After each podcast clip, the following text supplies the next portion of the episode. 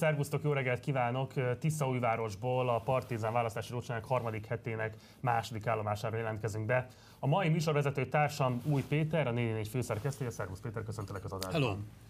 A, mutassuk már meg a totát, mert ez eddig talán a legimpresszívebb helyszínen ahol jelentkezünk. Egyrészt csodálatosak a fények, és csodálatos a látvány is. Persze hát nyilván annak, aki szereti az ilyen típusú építészeti megoldásokat, de tényleg csodálatos ez a főtér, vagy nekem legalábbis nagyon megtetszett, amikor jöttünk reggel ide be.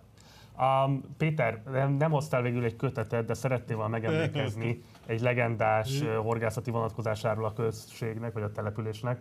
Elmondanád, hogy pontosan mivel készültél?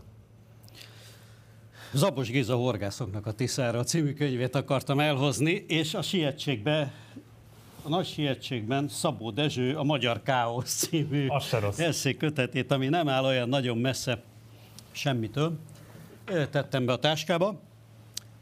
Kettő egymás mellett volt a polcom, de hogy nekem a gyerekkorom egyik meghatározó olvasmányélménye, most is oldalakat tudok belőle idézni, nem fárasztanám ezzel a, a, a nézőket. Szóval, hogy ez minden idők egyik legjobb, vagy talán a legjobb horgászkönyve, és Zabos Géza Leninvárosi volt. Tiszaújváros korábbi Tiszaújvárosi, igen, hát ő nagyobb rész Leninvárosi volt, mert az valamikor az 50-es években költözött ide, és egyébként van egy Zabos Géza Horgász Egyesület a városba, amelyet maga az Zabos Géza alapított valamikor a 60-as évek elején, vagy az 50-es évek végén, akkor még ilyen pár tucat taggal, most ennek azt hiszem majdnem 2000 tagja van, tehát valószínűleg a legnagyobb civil szervezet a városban. Hát ugye ezt pláne annak a fényében érdekes hallani, hogy 10-12 ezer fős maga a település egészet. Tehát ez azt jelenti, igen, igen, igen. De nagyon hatoda. sok, de nagyon sok horgász Település hatoda. Igen, igen, nagyon sok horgász és hát a Tisza partján meg pláne. Na, de hát igen, tehát nekem gyerekkorom egyik, egyik meghatározó élménye volt. Ugye én is a Tisza mellett nőttem föl, ennél délebbre, ugye Szolnokon születtem, illetve hát mai szabályok szerint Martfőn születtem volna, ami egy kis, akkor még falu, később város lett a Szolnoktól délre, és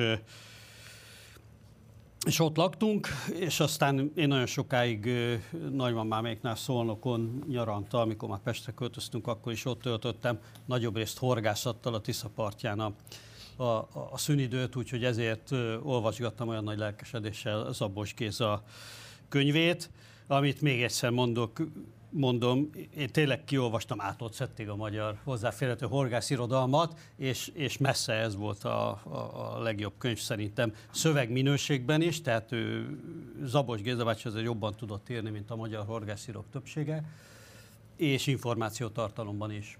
Hát akkor a Tiszaújvárosi Zabos Géza örökségnek a gondozóit ezúttal is fölhívjuk arra, hogy gyertek el, jöjjenek el ide a kamionhoz és találkoznak Új Péterhez, vagy esetleg dobjanak be egy kötetet, vagy pedig nyissák meg az emlékházat, és akkor vagy valamilyen módon uh, oda tudunk menni mi magunk is, és találkozhatunk esetleg, és Emléktábla van? Emléktábla van? Béke utca egy. Na hát akkor Péter délután mindenképpen ki fogunk küldeni külön stábból, hogy a holnapi adásba forgasson kerül egy rövid bejátszást. A rengeteg témával készültünk a mai napon is a számotokra. Itt lesz velünk a város polgármestere, Fülöp György, utána érkezik hozzánk Kákolci Balázs történész, akivel a helyi viszonyokról, illetve a helyi történeti kérdésekről fogunk majd beszélgetni. Szóba kerül majd a Leni városi múlt is nyilvánvalóan érkezik majd Tóth Éva, a vegyipari dolgozók szakszervezetének elnöke, illetve Jézsó Gábor, aki a körzet egyéni országgyűlési képviselője az ellenzék színeiben, az Egységben Magyarországért színeiben száll szembe a Fideszes jelöltel. Úgyhogy ezekkel a témákkal készülünk alapvetően számotokra.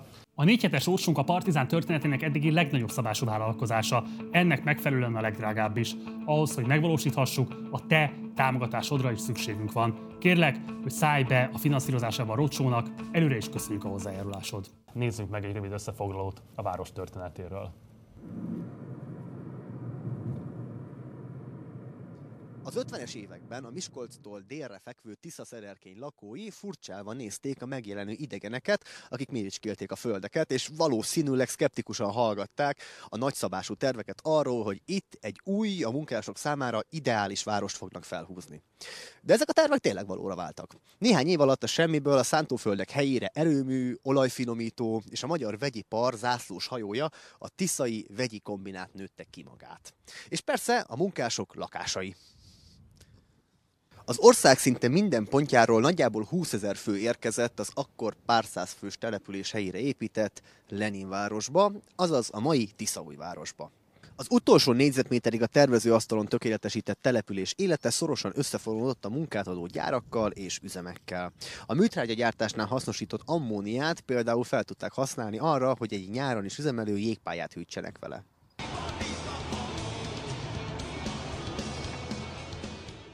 A rendszerváltás után ugyan régi fényét már nem szerezte vissza a vegyipar, de itt zajlik jelenleg minden idők egyik legnagyobb magyar beruházása. A MOL 1,3 milliárd eurós poliól üzemének építése. Tiszaújváros Borsod-Abaúj Zemplén megye hatos számú választókerületének a legnagyobb városa, és a Magyar Szocialista Párt utolsó fellegvára. Itt a tavalyi időközi választásokon Kon Zsófiának sikerült legyőznie Bíró Lászlót és itt volt egyébként még képviselő Mennyi Roland is, azaz Voldemort nagyúr. Az elemzők szerint komoly csata várható a térségben, és az itteni eredménynek komoly hatása lehet az országgyűlés összetételére is. Jakab kollégámmal amúgy holnap találkozhattuk, ugyanis holnap ő ül majd a helyemre az Agitpopban, és ő fogja vezetni az adást Új Péterrel közösen. Tegnap napon pedagógus sztrájk volt, ugye többek között volt egy hatalmas tüntetés a Kossuth téren, amelyet diákok szerveztek, és egyébként a tegnapi Agitbobban is több mint 15 iskolát kapcsoltunk, ahol bemutatkoztak azok a tanárok, akik részben polgárengedetlenségre, részben pedig sztrájkra adták a fejüket, és a kedves nézőink egyébként egészen elképesztő módon több mint egy millió forintot adtak össze a pedagógusok sztrájk alapjába.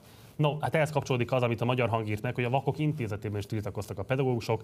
Sztrájkolni nem tudott, így a polgári engedetlenség mellett döntött a Vakok Intézetében dolgozó 30 pedagógus. Ez a 30 pedagógus azért döntött emellett, hogy március 16-án délőtt polgárengedetlenséggel fejezi ki a tiltakozását a tantársadalom általános helyzete a gyógypedagógusok, szakasszisztenseik, a szakoktatók szellemi és fizikai kizsákmányolása miatt a kizsákmányolás szó szerint értendő, a pályakezdők nagyjából 180 ezer forintot keresnek, aki osztályfőnökséget is vállal, az valamivel több mint 200 ezeret kap a készhez. A fizikailag és szellemileg egyaránt fárasztó munka mellett másod és harmad állást kell vállalniuk, ha ki akarnak jönni a hó végén. Ha az alapfizetés nem írja a minimálbért, akkor pótlékokkal toldják meg. Igaz, a pótlékok a nyugdíjba nem számítanak be. Hát továbbra is hajrá pedagógusok, hogy tudom, szombaton is lesz egy nagy megmozdulás, igyekszünk mi is ott lenni, rajtatok a világ, de legalábbis Magyarország szeme, és valószínűleg veletek van a társadalom döntő többsége. Úgyhogy hajrá. Szkeptikusnak tűnsz az a kapcsolatban. De miért most tényleg mellettük látszik látni? Nem néztem a, leg, a legfrissebb közvéleménykutatásokat, de azért van bennem gyanú, hogy Péter, nem hány évtized vagy újságíró, közvéleménykutatással kapcsolatban szerintem legyünk szkeptikusak. Az, amit lehet látni, hogy kimennek tüntetni a diákok. Az én, az én időmben biztosan mentek volna ki a diákok. Nem tudom, a te időben kimentek volna a diákok a tanárok mellett? Nem tudom. Én már olyan régen voltam iskolás már. Na jó. Lehet, hogy a következő rendőrünk A kommunizmusban feltétlenül. Felszántották volna ősök terén. Mindegy, a lényeg, hogy szerintem most jelentős a társadalmi szolidaritás a tanárok mellett, de hogy milyen a társadalmi szolidaritás a tanárok mellett, akár Tiszaújvárosban, illetve milyen egyéb ügyek vannak itt helyben a városban, azt magától a város polgármesterétől fogjuk megkérdezni, ugyanis itt ül már velünk Fülöp György, Tiszaújváros polgármestere. Szervusz, köszöntelek az adásban. Jó reggelt, szervusztok! Itt volt egy kis vita köztünk a Péterrel, hogy ez mennyiben számít ős szoci városnak, vagy épp ellenkezőleg volt egy jobbikos interregnum ugye 2010-18 között, és akkor az mennyiben változtatta meg a városnak ilyen szempontból a, a karakterét. Tehát, hogy mit lehet elmondani a városról, miközben azt lehet tudni, hogy a körzetben ugye Fideszes képviselőtök van, és a település körzete is úgy van kialakítva, hogy számos egyéb település van hozzá csatolva. Emiatt ugye Tiszaújváros hiába nyeri meg rendre az ellenzék, a falvas településes részeken rendre a Fidesz az, aki el tudja hozni a körzetet. Tehát mit lehet elmondani a városnak ilyen értelemben a politikai, vagy a körzetnek a politikai beállítódásáról? Szeretettel köszöntöm a Partizán Tiszaújvárosban. Kezdem azzal, hogy Tiszaújvárosban a, nyilván a rendszerváltás előtt ezt mindenki tudja, meg a felvezetőben is beszéltetek róla. A várost úgy hívták, hogy Leninváros, ezt a történetileg nézzük, azt jelenti, hogy tulajdonképpen ez egy mesterséges szocialista iparváros. A szélrózsa minden irányából költöztek ide emberek, és aztán szép lassan eljött a rendszerváltás, és a rendszerváltáskor után megkapta a Tiszaújváros nevet, nagyjából gondolom Dunaújváros mintájára, illetve itt helyben volt véleménynyilvánító népszavazás, az emberek így döntöttek, hogy Tiszaújváros legyen, és akkor tulajdonképpen politikai értelemben itt kontinuitás van. Azt kell, hogy mondjam, hogy 90-ben egy szabaddemokrata polgármestert választottak, aztán ő egészen 2006-ig vezette a várost, de szocialista többséggel. Az első ciklusban ott bonyolult volt a helyzet 90-től 94-ig, de alapvetően szocialista többséggel, aztán 2006-ban szocialista polgármester lett, aztán 2010-ben lett egy váltás, de, de újra a szocialista polgármester lett, én meg 2019-től vagyok a város polgármestere. Én a Lokálpatrióta Egyesület és a Szocialista Párt támogatásával lettem polgármester. Szeretném elmondani, hogy minden egyéni körzetet megnyertünk, tehát itt a város én azt gondolom, hogy alapvetően liberális, baloldali beállítottságú. Biztosan fogunk beszélni majd az itt zajló gigaberuházásról, ami azt mondom, hogy Magyarország zajló egyik legnagyobb beruházás. Az is lehet, hogy egyébként eh, Közép-Európában.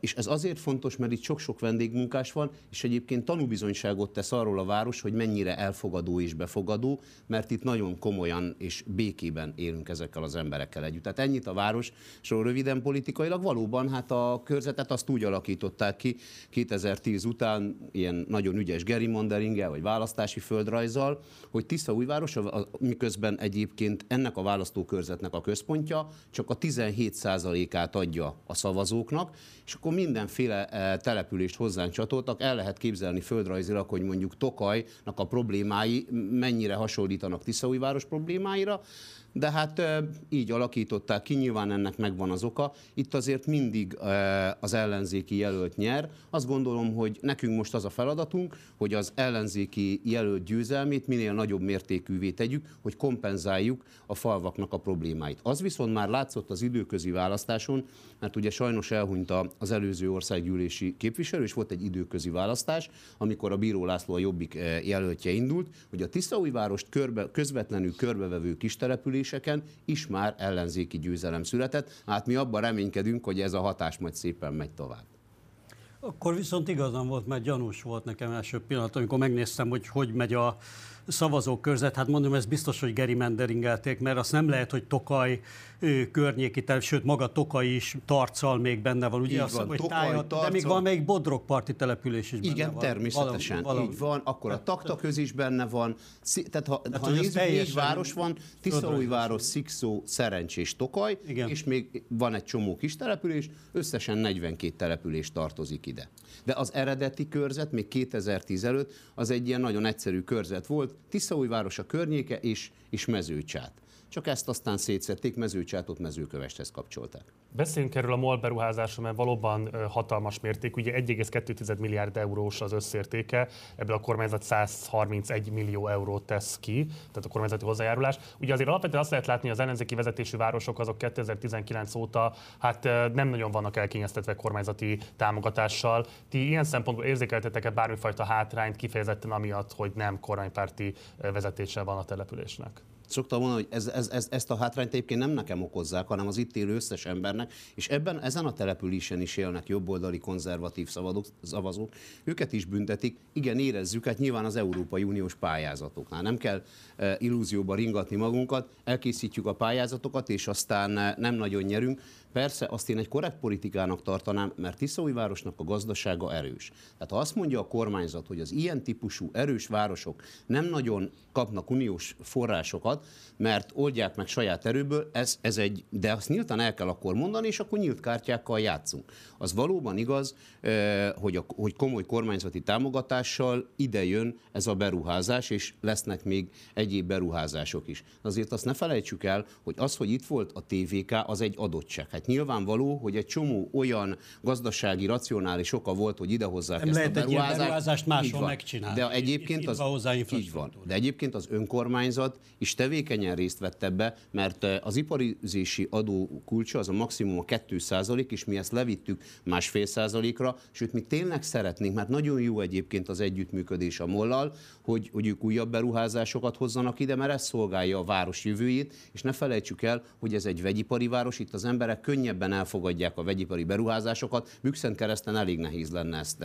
keresztülvinni. Mi most tárgyalunk arról, hogy adunk további beruházási adókedvezményeket, ezek meghatározott időszakra szólnak. Az a célunk, hogy, hogy még inkább jöjjenek ide beruházások. Az a város előtt a legnagyobb kihívás az, hogy valamilyen módon itt tartsuk a fiatalokat. Tehát ez a legeslegfontosabb. Igen, ez lett volna a következő dolog, ami eszembe jut, hogy a munkaerő, mert mindenütt ez a probléma. Ugye látjuk azt, hogy egyébként ezen a egész Borsod megyében, tehát nem csak Tiszaújvárosban, Borsodnak a régi ipari központjaiban újra alakulnak, vagy, vagy újra élednek bizonyos ipari kapacitások, új beruházások indulnak, ami persze a kormány szeret a saját érdemeként. E, egész Európában ez történik, tehát hogy ez egy, ez egy folyamat, ez az újraiparosodás. Csak hát azt látjuk, hogy munkaerőt már elég nehéz hozzá találni.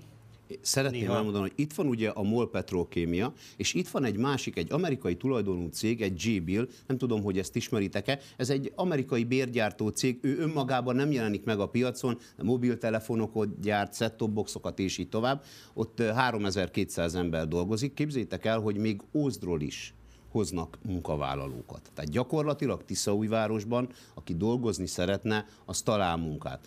Itt van ez a háborús helyzet is, ami engem rettenetesen megvisel, az az, hogy itt van 800 ukrán munkavállaló. Durván 600-an dolgoznak a poliol beruházáson, mondjuk 200 munkavállalója van a JBL-nek. Itt kétféle döntés elé állítják ezeket a szegény embereket, mert ha ők megkapják a behívójukat, nekik haza kell menni. Ha nem mennek haza, annak később nagyon komoly jogi konzekvenciája lehet. Most azt tapasztaljuk, hogy azért sokan maradnak, és ennek az a következmény, hogy előbb-utóbb ide fogják hívni a hozzátartozóikat.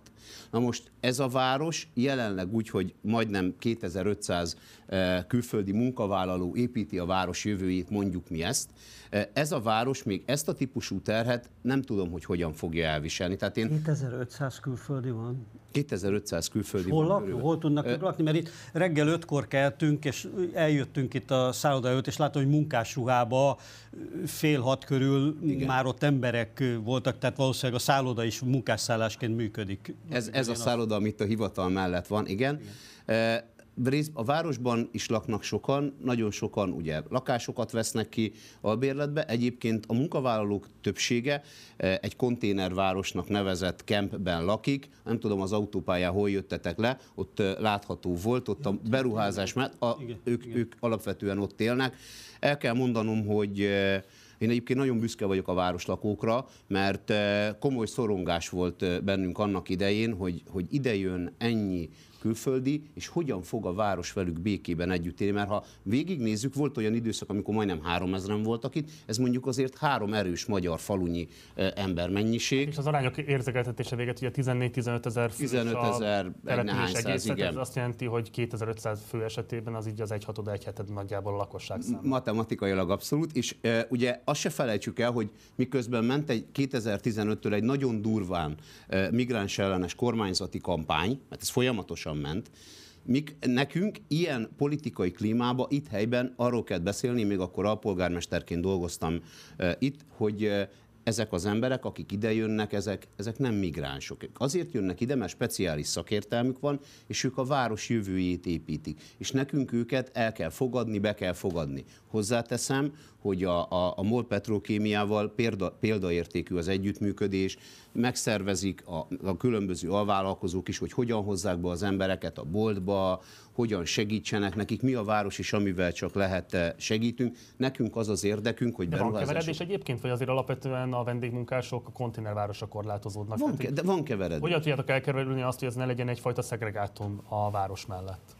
Hát őket oda nem lehet bezárni jogi értelemben, tehát nekik eh, azért biztosítani kell a szabad mozgáshoz való jogot. De be is jönnek? Be is jönnek, behozzák őket busszal, lehet tudni egyébként nagyjából azokat az idősávokat, amikor behozzák őket, de egyébként kint én eh, annak idején nagy a bajjal megszerveztem, hogy bejuthassak és megnézhessem ezt, és a, a városlakóknak is beszámoljak, hogy hogy élnek ott. Az egyébként olyan, mint egy kis falu. Mindenük van, kosárpálya, bolt, és így tovább. Tehát tulajdonképpen valaki nem akar bejönni, akkor nem jön be. És ezek a munkavállalók azért vannak itt, hogy a, hogy a lehető legtöbb időt dolgozzák. E, nyilván, akik itt élnek közöttünk, mert hát azért sok százan a városban vannak, ő, ők abszolút e, jól érzik magukat, nem tudom nektek milyen tapasztalataitok vannak, de hát még itt lesznek az elkövetkezendő időszakban, majd megtapasztaljátok, jól érzik magukat, van, aki megtanul magyarul, nekem például van egy japán barátom, aki a magyarok iránti tiszteletből me, e, megtanult magyarul, vannak egyébként, azt hiszem, idáig kettő vegyes házasság volt, volt, tehát hogy itteni munkavállaló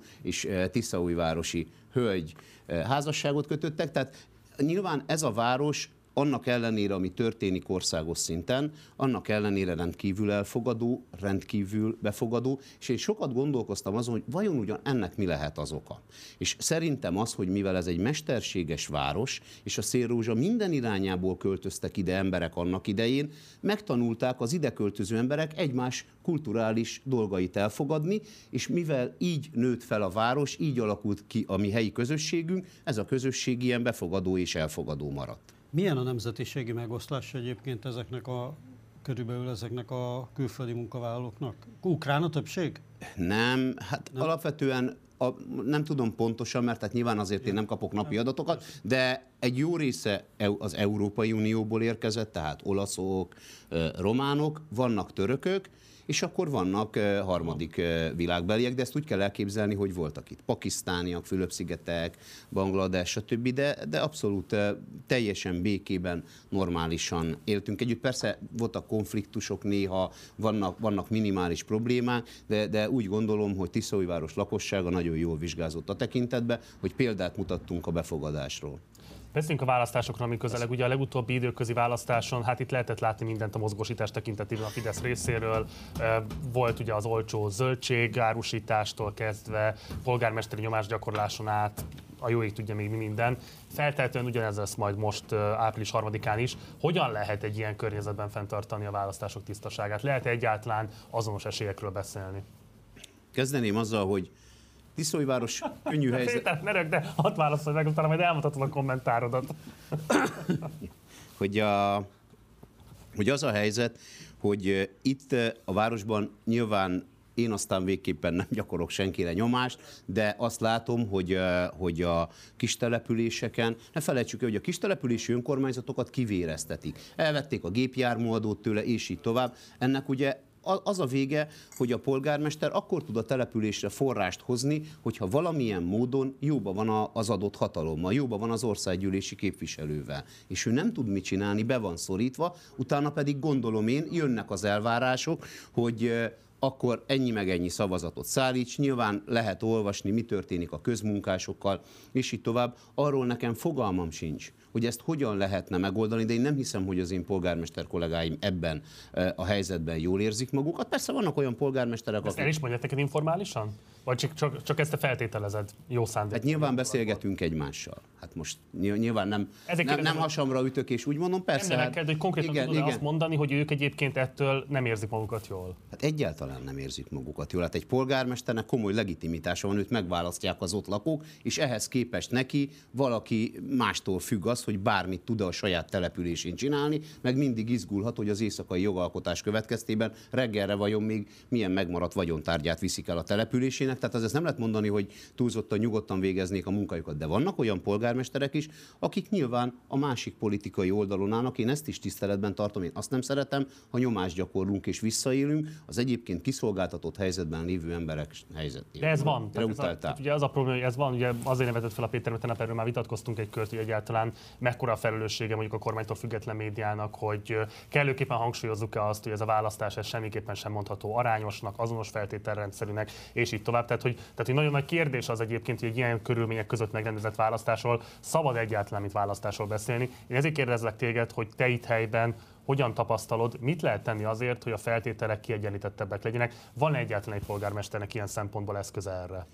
Mi, én azt gondolom, hogy a leges legfontosabb dolog az, hogy a szavazókörökben ott legyenek a delegáltjaink. És minél több. De ez megvan, nem? Ez, ez, ez sikerült, ezt, ez itt a választókörzetben rendben van. Egyébként pedig a polgármesternek azt gondolom, hogy maximum annyi dolga lenne, ideális esetben, hogy elmondja a véleményét, mondjuk rólam lehet tudni, hogy melyik oldalon állok, én orientálom az embereket arra, amit, de egyébként nekem a mindenkori országgyűlési képviselővel tisztességesen együtt kellene működnöm. Most én azt látom, hogy sajnos a kis falvakban ez nem egészen így történik. Nem tudom, mit lehet tenni azzal, hogy ugye most már jogszerűen lehet például a választópolgárokat utaztatni. Tehát azt lehet, hogy a képviselőjelöltünk elmegy mindenhova, beszél ezekkel az emberekkel, ez rendben van, de aki olyan kiszolgáltatott, nyomorult helyzetben van, hogy egy kiló krumplira vagy öt kiló krumplira szüksége van, azzal mit lehet csinálni? Az elfogadja, elmegy, és aztán e, szavaz ő is, és az ő szavazata pont annyit ér, mint a tietek vagy, vagy az enyém.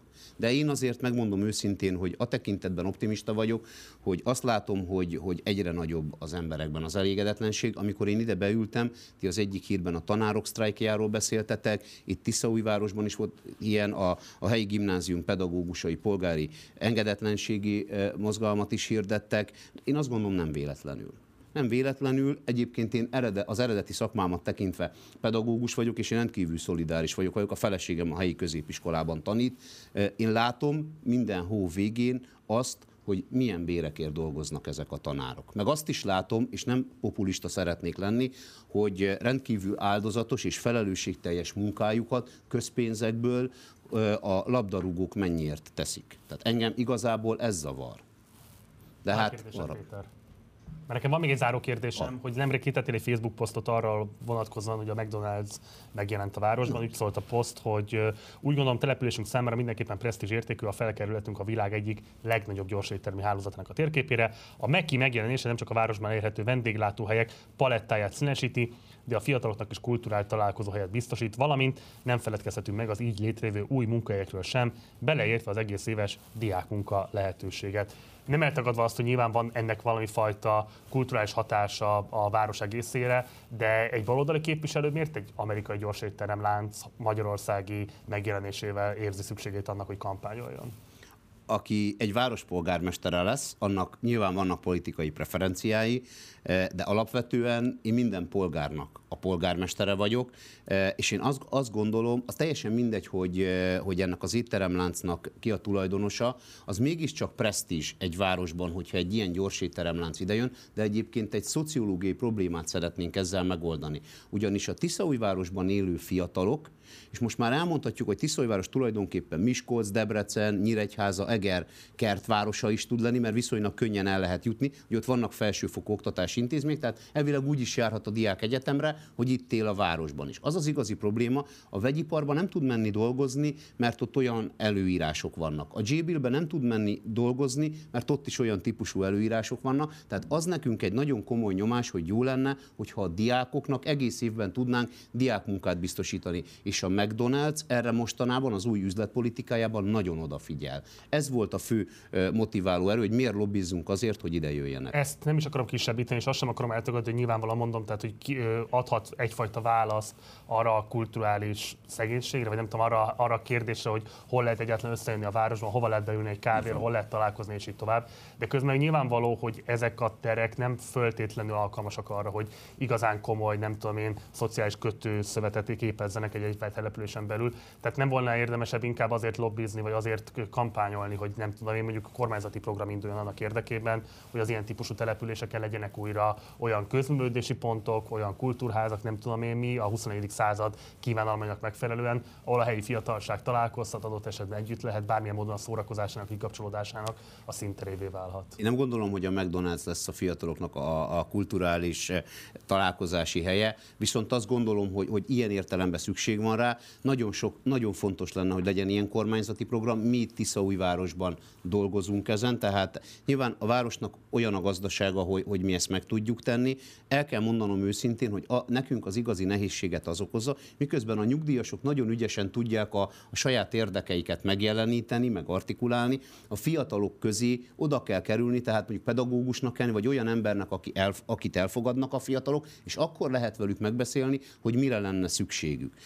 Mi most egyébként azon dolgozunk, hogy, hogy legyen egy ilyen Tiszaújvárosi ifjúsági klub, rengeteg alternatív zenekar van, rengeteg olyan közösség van, akik szeretnének együtt lenni, és szoktam mondani, hogy jó, jó, lehet haragudni a gyerekeinkre, hogy, hogy beülnek a kocsmába, de egyébként van más lehetőségük máshova beülni. Tehát mi ezen itt helyben dolgozunk, mert ez is egy eszköze lenne annak, hogy a fiatalok még jobban kötődjenek Tiszaújvároshoz.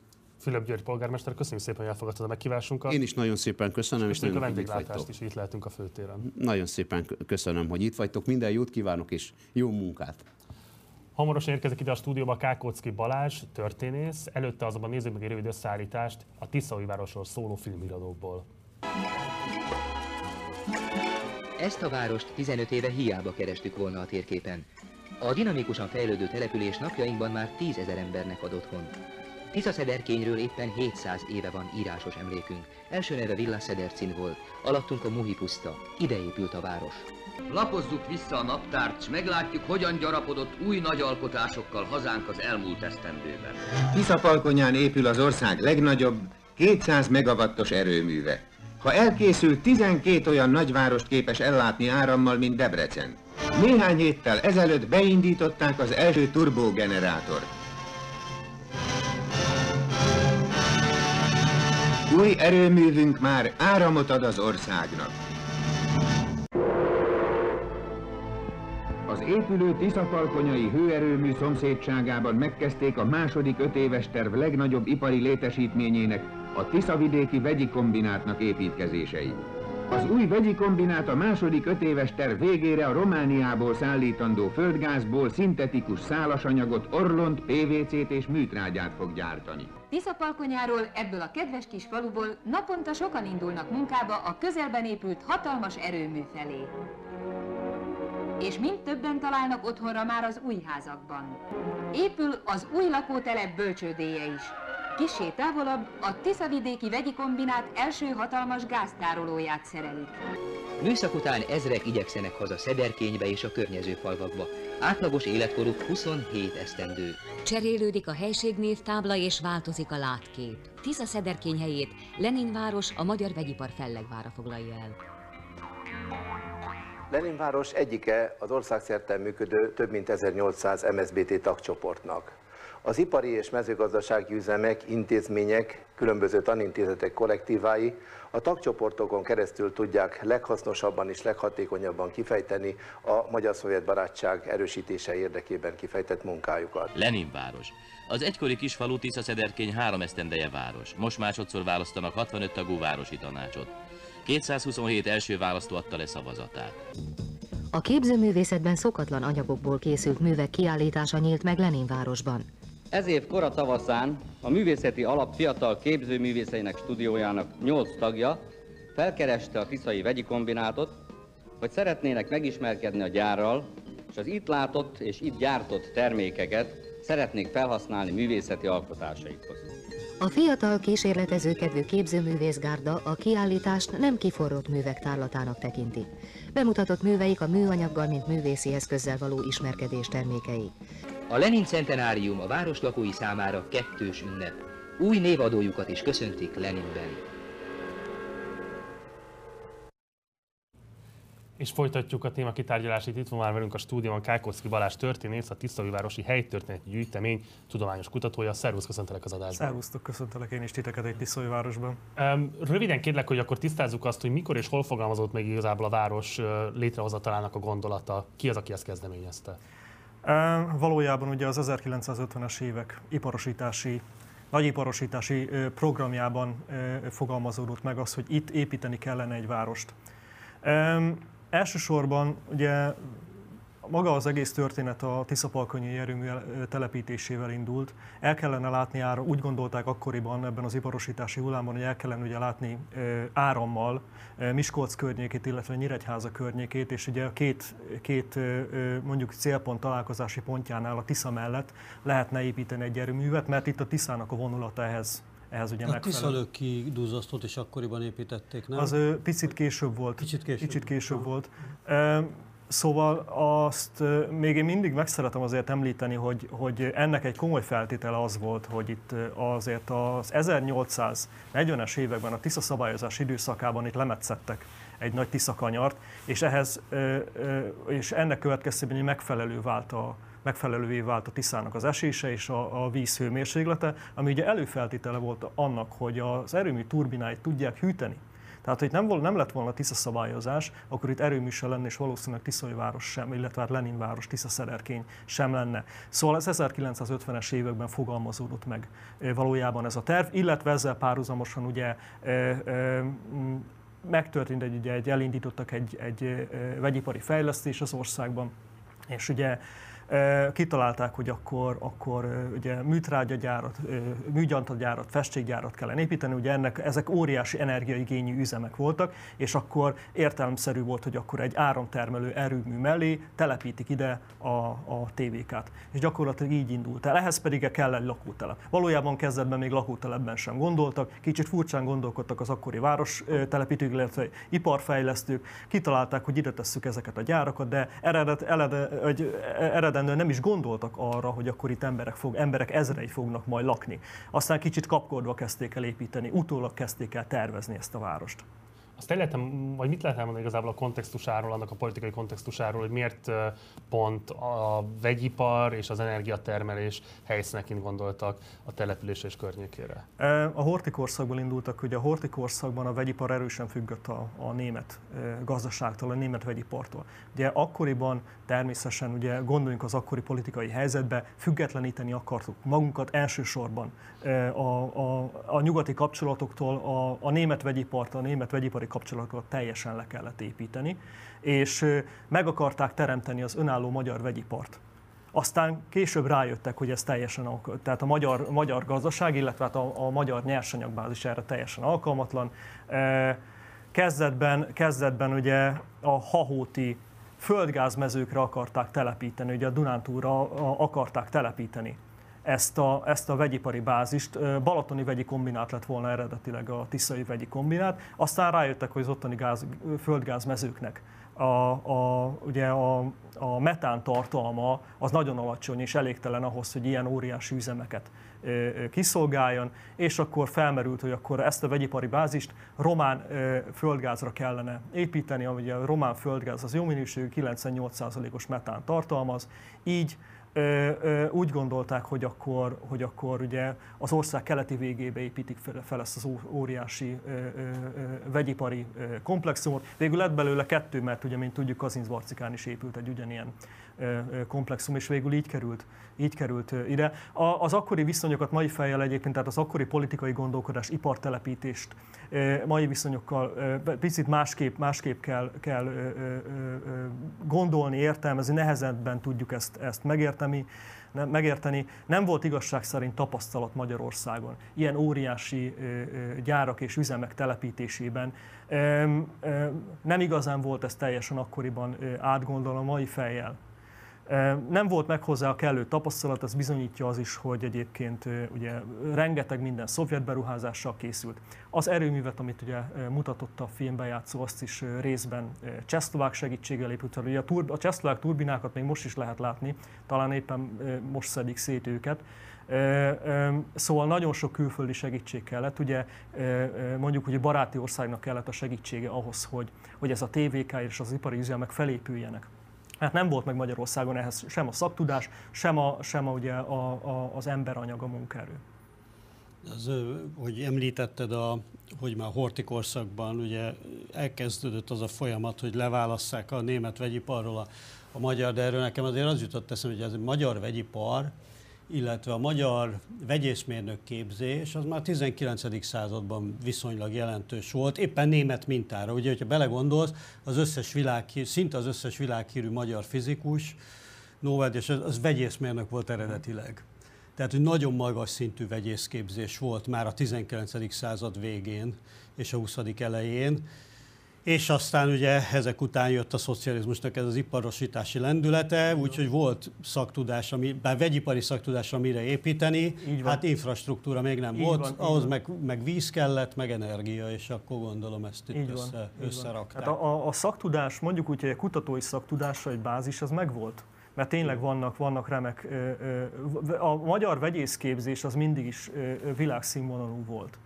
Viszont, viszont nem volt meg a tapasztalat ahhoz, hogy egy ilyen óriási üzemet vagy gyárat, mint a TVK-t önmagunk felépítsünk. Tehát például maga a helykijelölés is, a városnak a helykijelölése is szovjet segítséggel történt meg mert, mert egyszerűen minden, mindenben meg kellett kérdezni ugye a szovjet elvtársakat. Egy ilyen óriási kérdésben, mint hogy hova tegyünk egy várost itt Kelet-Magyarországon, vagy Észak-Kelet-Magyarországon, ehhez ki kellett kérni, ugye a 50-es években járunk, erősen ugye, ugye Rákosi diktatúrában járunk, ami, a, tehát itt mindenről meg kellett kérdezni a szovjet elvtársakat, pláne arról, hogy hova tegyünk egy várost.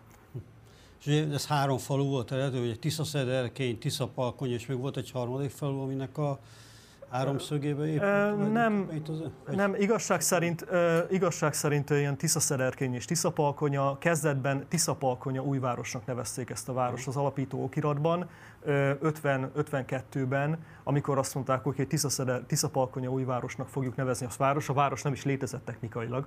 E, e, és, és valójában Tisza Palkonya közigazgatásán belül építették fel az első, első lakóházakat a Szederkényi úton, aztán ezeket, ezt, ezt a területet, ezt Tisza Szederkényhez csatolták 1960-ban, ha jól emlékszem, és onnantól lett a, a város, idézőjelbe kell érteni a várost, Tisza Szederkény újváros, és, de úgy kell elképzelni, hogy lakosai is alig voltak. Tehát nagyon sokan dolgoztak itt, de ők ugye a környékbeli falvakból jöttek innen-onnan, és csak egy-két ember lakott még ezekben az épületekben, mert nem volt csak lakóépület, és aztán 1966-tól lett a település hivatalos neve Tisza-Szederkény, és, és onnantól számítjuk magunkat városnak. Ja, utaltál rá az előző megszólásodban, hogy gyakorlatilag előbb volt meg az ipari létesítés szándék, amit maga a város, és hogy az elevele jellemző volt a szocializmusban létrehozott új városokra, hogy konkrétan tervezőasztal mellett átolt szettig alakították ki. Mik voltak a legfontosabb szempontok, amiket figyelembe vettek, illetve mi az öröksége ennek a tervezői eljárás ennek, ami a mai napig adott esetben előnye a városnak, és mi az, ami viszont kifejezetten hátrányként jelenik meg a hétköznapokban? Ö, nagyon sok, a helykijelölésnél nagyon sok szempontot figyelembe vettek, azt hiszem erről van is egy ö, ö, helykijelölési dokumentáció, amivel nem is olyan régen találkoztam, hogy 10-12 szempontot ö, ö, vettek ö, számításba, gazdasági, kulturális szempontokat, akkor, akkor hogy a munkaerőt honnan lehet beszerezni, de még légoltalmi szempontokat is figyelembe katonai vettek. Szempontokat, katonai szempontokat is figyelembe vettek. Ö, Figyelembe vették egyébként még azt is, hogy, hogy a vasút hol fut, mert egyébként ez is érdekes, hogy a vasútat korábban építették ki, mint hogy a várost elkezdték volna tervezni, aztán ez meg később gúzsba is kötötte a város tervezőket, mert ugye a, vasút, a, a vasúttól délre már nem volt terület, itt viszont ugye északon határ a sajó nálunk, így gyakorlatilag a vasút és a sajó, kellett, sajó közé kellett idézőben bepasszírozni a város, és ez mindmáig szerintem picit meghatározza a városnak a, a fejlődési lehetőséget, hogy északra nem igazán tudunk terjeszkedni. Ott van ugye egy, egy árvízvédelmi gát, amit nem szabad ugye átvágnunk, meg ott van a sajó, amely aztán 2010-ben nagyon-nagyon kiöntött. De vannak még más egyéb szempontok is, amelyek befolyásolták a, a város ö, ö, telepítését is. Ugye ö, visszatérve egy picit a vasútra, hát ez, ez, ez a város történetét azért egy, szerintem egy meghatározta, több baleset is keletkezett abból, ugye 6-7 ezer ember járt át naponta a, a vasúton a TVK-hoz. Uh-huh. Ugye ott dolgoztak az emberek, a városnak a 80%-a a TVK-n dolgozott, az én szüleim is ott dolgoztak, és, és, ez, egy, és ez, egy, ez, egy, ez egy a várostelepítésnek, illetve a vasúttelepítésnek egy át nem gondolt koncepciójából származik, hogy ugye folyamatosan keresztezni kellett nap mint nap több ezer ember kerékpárosnak, több ezer kerékpárosnak és autósnak ezt a vasúti útvonalat. És ebből nem egyszer adódott probléma és baleset. Például csak egy, csak egy, egy, egy következménye a, a nem megfelelő, mondjuk, hogy nem az, hogy a nem megfelelően átgondolt várostelepítésnek. Nekem még egy olyan kérdésem van, hogy ugye a kornak volt egy olyan politikai programja és hogy muszáj, tehát hogy létre kell hozni a, a szocialista embert, a közösségi embert, és ehhez vértetően nagyon intenzív volt a befektetése az államnak a különböző kulturális, közösségi, közművelődési terekbe. Mi az az örökség, amivel számolhat a város egyáltalán? Hogyan működnek ezek a terek? Milyen terek vannak, amik megmaradtak abból a korból? Az első ilyen tér az szerintem a művelődési ház, vagy művelődési otthon, amelyet az 1960-as évek végén véglegesítettek. Tehát itt is voltak, voltak problémák az építéssel, de igen, tehát a, a, mondjuk úgy, hogy a, a, a szocialista vezetés mindig is nagy hangsúlyt fektetett ugye a kultúra fejlesztésére és a közösségi tereknek a fejlesztésére, és ennek az egyik ilyen tere volt itt Tisza-Szederkényben a, a művelődési ház végül, végül, végül lett, hogy ahol itt a művelődési házban ugye klubok működtek, szakköröket tartottak, a fiataloknak volt találkozási pontja. És ez egyébként ez, ez ma is lehetne egy kitörési pont számunkra, és ezeket a funkciókat a művelődési ház is ellátja. Tehát rendeznek ott klubokat, ugye van énekkarunk, akkor, akkor különböző rendezvények, gyülekezési pont lehet a művelődési ház, amely egy szociális örökség, de egyébként ahogy az előz, elő, van, van, van énekkarunk, nyugdíjasoknak van ének, énekkara, fiataloknak is. Van, van, van citer a zenekarunk is, meg lehetne folytatni a sót. Tehát van itt, van itt pesgés, talán csak nem annyira, nem annyira látszik, az nem annyira látványos, de ugye itt, itt szűk keretekben mi ezt nagyon jól meg tudjuk oldani, és nagyon jól be tudjuk vonzani azért a, a, a fiatalokat. Van érdeklődés, hála Istennek a fiatalok részéről a kultúra iránt, de nem csak a művelődési házat akarom kiemelni, mert van ugye könyvtár, ahol én is dolgozom, azért ott is van forgalmunk, különböző programokat próbálunk meg kialakítani. Ugye a könyvtár is, a könyvtár is viszonylag elég korán kialakult, nem abban az épületben, ahol, ahol most van a könyvtár, de korán megmutatkozott az igény, ugye a kulturálódás, az olvasás. De ha jól iránt. tudom, akkor a könyvtárat azt Hanvas Béláról nevezték van, el? Ez az van. a könyvtár. Igen, mert ez a magyar kultúrtörténetnek megint egy érdekesség, mert az euró, ami a, a, az erőmű építéshez kapcsolódik. Bár ugye, hát Hanvas Bélát, hogy mondjam, nehéz pozitív kontextusba hozzácsatolni a szocializmushoz, mert ő szegény, ugye kitelepítettként volt itt raktáros. Így van. Iszapalkonyán, és ugye nyolc éven keresztül ö, itt élt, és talán az utolsó műveit azt ö, itt is írta. Ö, nem, nem tudom pontosan, hogy mely műveket, de azt hiszem az utolsó ilyen nagy eszégyűjteményei azok talán Én azt szoktam mondani, hogy nem megértett filozófus volt ő itt, itt Tiszapalkonyán de él még egy bácsi, aki, aki beszélhetett Hanvas Bélával, Tűr Balázs bácsit szerintem nagyon sokan ismerik a, a városban, videótékás volt, videókazettákkal foglalkozott, mert az erőműben dolgozott mérnökként, és ő mondta, hogy egyébként, egyébként az, egy, az, egy, az, egy, az nem igaz, hogy Hanvas Bélát itt gátolták a munkában, meg nem hagyták, hogy dolgozni, tudták, hogy mivel foglalkozik az öreg, de, de ez nem igaz, tehát Hanvas Bélát hagyta a rendszer dolgozni.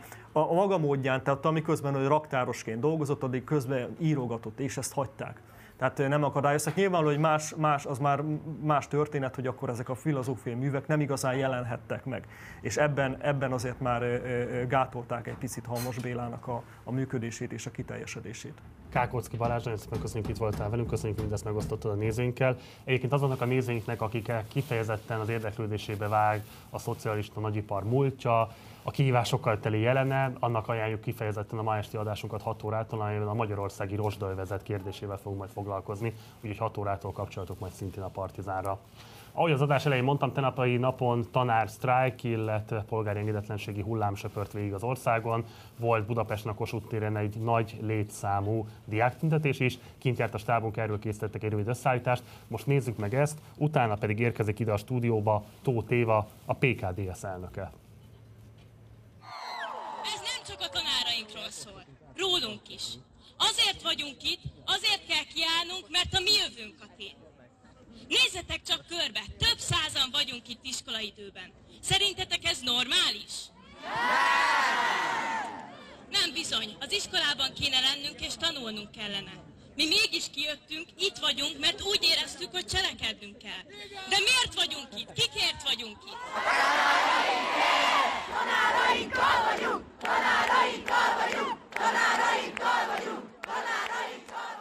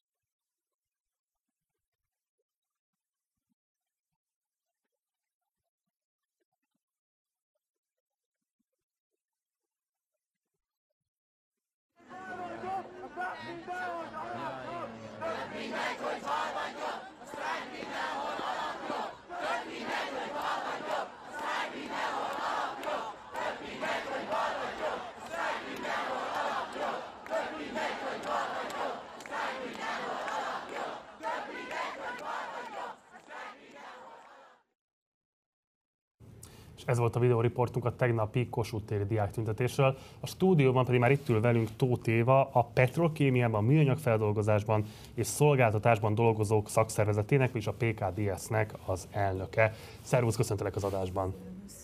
Üdvözlök mindenkit! Éva, kérlek, hogy mondd, hogy pontosan milyen területeket ölel fel a ti szakszervezetetek, illetve milyen üzemek tartoznak igazából hozzátok?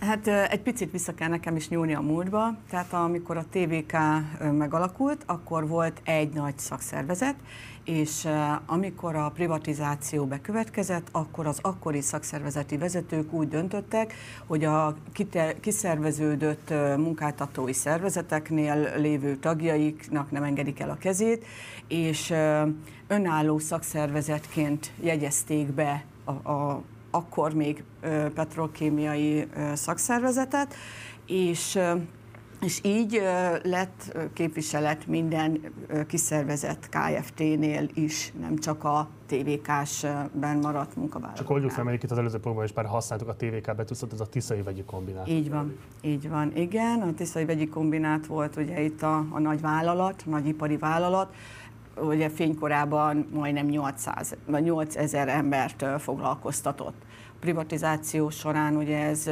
széttagozódott, így bővült a szakszervezet neve is ilyen szép hosszúra, mert nyilván lettek szolgáltatásban dolgozók, munkáltatói szervezetek lettek feldolgozásban dolgozó munkáltatói szervezetek, és így vagyunk jelen. A, hát gyakorlatilag az ipartelepnek a legnagyobb, legtöbb vállalatánál a PKDS jelen van.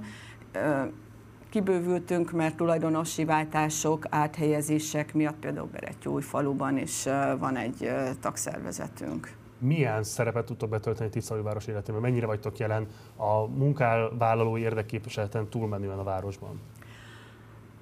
Nem, ugyanígy nem engedtük el a nyugdíjasokat sem, és akik elmentek nyugdíjba, a szakszervezet továbbra is foglalkozik a nyugdíjasokkal is, vannak nyugdíjas tagjaink is, klubok működnek, összefogja őket mindig egy-egy valaki, és akkor ilyen akár kulturális szerveződés, segélyezés, hát a szakszervezetnek az alap funkciói mellett ugye van a üdültetés, a segélyezés, ez továbbra is él a, a nyugdíjasoknál is.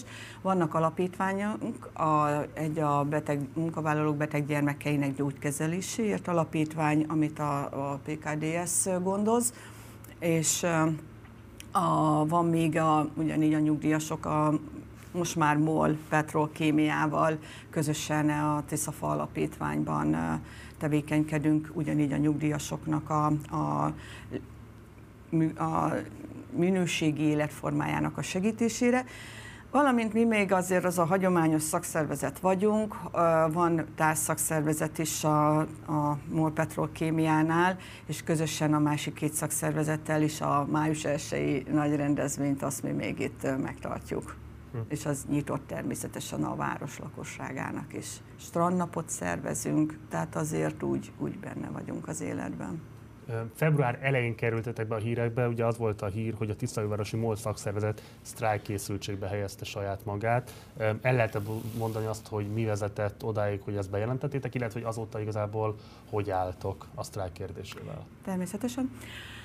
Hát gyakorlatilag itt a városban az mindig, meg hogy a környező településeken is, az, aki vállalta azt, hogy a vegyiparban dolgozik, vállalva azokat a vegyi anyagokat, ami rákkeltő anyagokkal találkozhat a munkahelyen, a műszakolás azért az sem egy nagyon életmódbarát munkarend, ez azért egy kiemelkedő bérezéssel járt. Ezt a külső ö, minimálbér, garantálbér minimum emelkedése az elmúlt évek üteme, valamint az, hogy elfogytak a jó szakemberek. Nem, nincs Magyarországon, Tiszóvárosban közel 20 éve nincs vegyészképzés. És ö, ezért a... Mert bocsáss meg, korábban ez, ez működött a igen, településen? Igen, igen. Én is úgy végeztem, mint itt, itt jártam a vegyipari szakközépiskolába, itt végeztem, és és elfogytak a szakemberek, nincs olyan ö, utánpótlás. A régiónak nagyon alacsonyan volt a bérbeállása, ezért Borsod megyéből ö, nagyon sok fiatal, de inkább középkorosztály is elment a megyéből. Volt olyan egy statisztikai év, ahol azt mutatták ki, hogy közel 60 ezeren mentek el a megyéből. Elfogyott a munkavállaló olyan szinten, akik szakemberek, nyilván ilyen specifikumok, és és ez gerjesztette azt, hogy a, emelkedtek a felvevői bérek is. Nyilván a, a KFT-k is szeretnék megtartani a saját ütőképes munkavállalókat, akik értenek a kulcs pozíciókban lévő munkavállalókat, és ez, ezt a bérnövekményt a MOL Petrolkémia nem követte le. Uh-huh. Tehát egy kicsit alul maradt a bér, az előző évek bérfejlesztési mértéke, ehhez a, a külső környezetet is figyelembe véve. És a munkavállalók ö, ö, olyan összefogás ö, sal jelezték, hogy ezt a bér ajánlatot, amit kapott most a MOL Petrolkémia, meg hát nyilván a MOL anyavállalat is, ezt nem akartak elfogadni. Alacsony mértékűnek ítéltük meg, és jól összeállt az egész munkavállalói kör, volt egy felmérésünk, és a, hát azt elmondhatom, hogy a fizikai munkavállalók 95%-a aláírta ezt a felmérést, hogy ők akár a munkaharc legvégső eszközéhez is nyúlnak, az, ugye az a sztrájk. Nyilván először demonstrációval kezdtünk volna, el is kezdtük ennek úgy a, a szervezését, de a munkáltató megnyitotta újra a tárgyalást. Mert az volt a, a, a kiinduló állapot, hogy a munkáltató úgy döntött, hogy végrehajt egy általa eldöntött béremelési mértéket és koncepciót, és nekünk az volt a cél, hogy nyissuk meg újra a tárgyalást, másrészt meg volt egy nagyon kardinális juttatási elem, a 13. havi karácsonyi bér, hogy ezt nagyon nem akartuk elengedni.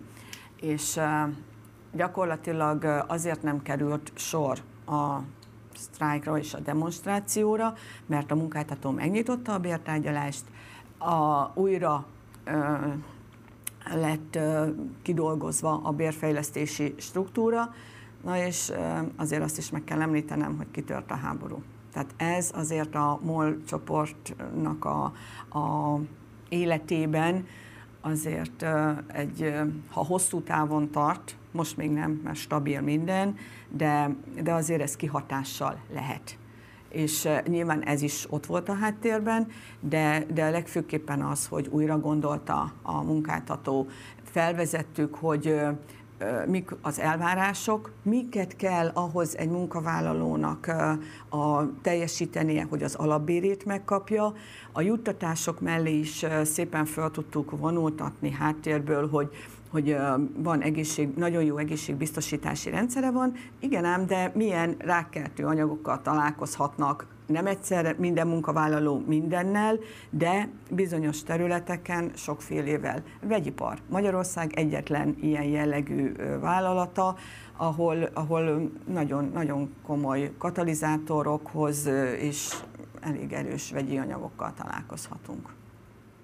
De megállapodás születik. Milyen a viszony általában a mol Tehát ugye azért számos olyan nagyvállalatról tudunk az országban, amelyek ha teljesítik is a követeléseket, adott esetben elég erőteljesen szakszervezet ellenesek. Itt még meg lehet említeni a suzuki a példáját, akik ugye hiába egyébként folytatólagosan végül egyébként teljesítettek bizonyos követeléseket, nagyon erőteljesen ellenmentek annak, hogy legyen bármifajta szakszervezeti mozgolódás a gyárterületén belül. A MOL ilyen szempontból mennyire partner, vagy mennyire próbálja adott esetben alásni a szakszervezet tekintélyét a dolgozók körében? Én azt gondolom, hogy nagyon korrekt a, a kapcsolat korrekt az együttműködési kapcsolat, meghallgatja a munkavállalói oldalnak a, a felvetéseit, igyekszenek ahhoz igazodni. Nyilván mindig vannak feszült pillanatok, mint egy-egy ilyen bértárgyalás kapcsán is, de, de nem, nincs ez a ellen, szakszervezet ellenesség, azt nem lehet mondani. Péter, van bármilyen kérdésed? Hát nekem csak az jutott eszembe, hogy azért a, itt a munkaerőhiány kapcsán, ami fölmerült előbb a bérharc összefüggésében is, de korábban meg a, a külföldi munkavállalók, illetve vendégmunkások tekintetében, hogy azért az a nagy vendégmunkás tömeg, az viszont nem segít, ami itt van, mert elhangzott, hogy azért több ezeres nagyságrendben vannak a városban, külföldi vendégmunkások, az viszont nem segíti a szakszervezetnek az érdekérvényesítő képességét, gondolom. A többezős külföldi munkavállaló jelenléte az az építkezésen van. Az, az nem, nem befolyásolja. Nem a, nem a termelő egységeknél van. A, a, van nagy vállalatoknál vannak, de azért nem, nem több ezres nagyságban. Nyilván ők, az ő, a magyar, a magyar törvények ugye azt mondják, hogy a foglalkoztatásban nem lehet különbség, tehát ugyanazt a juttatást kell adni a külföldi munkavállalónak, mint a magyar munkavállalónak.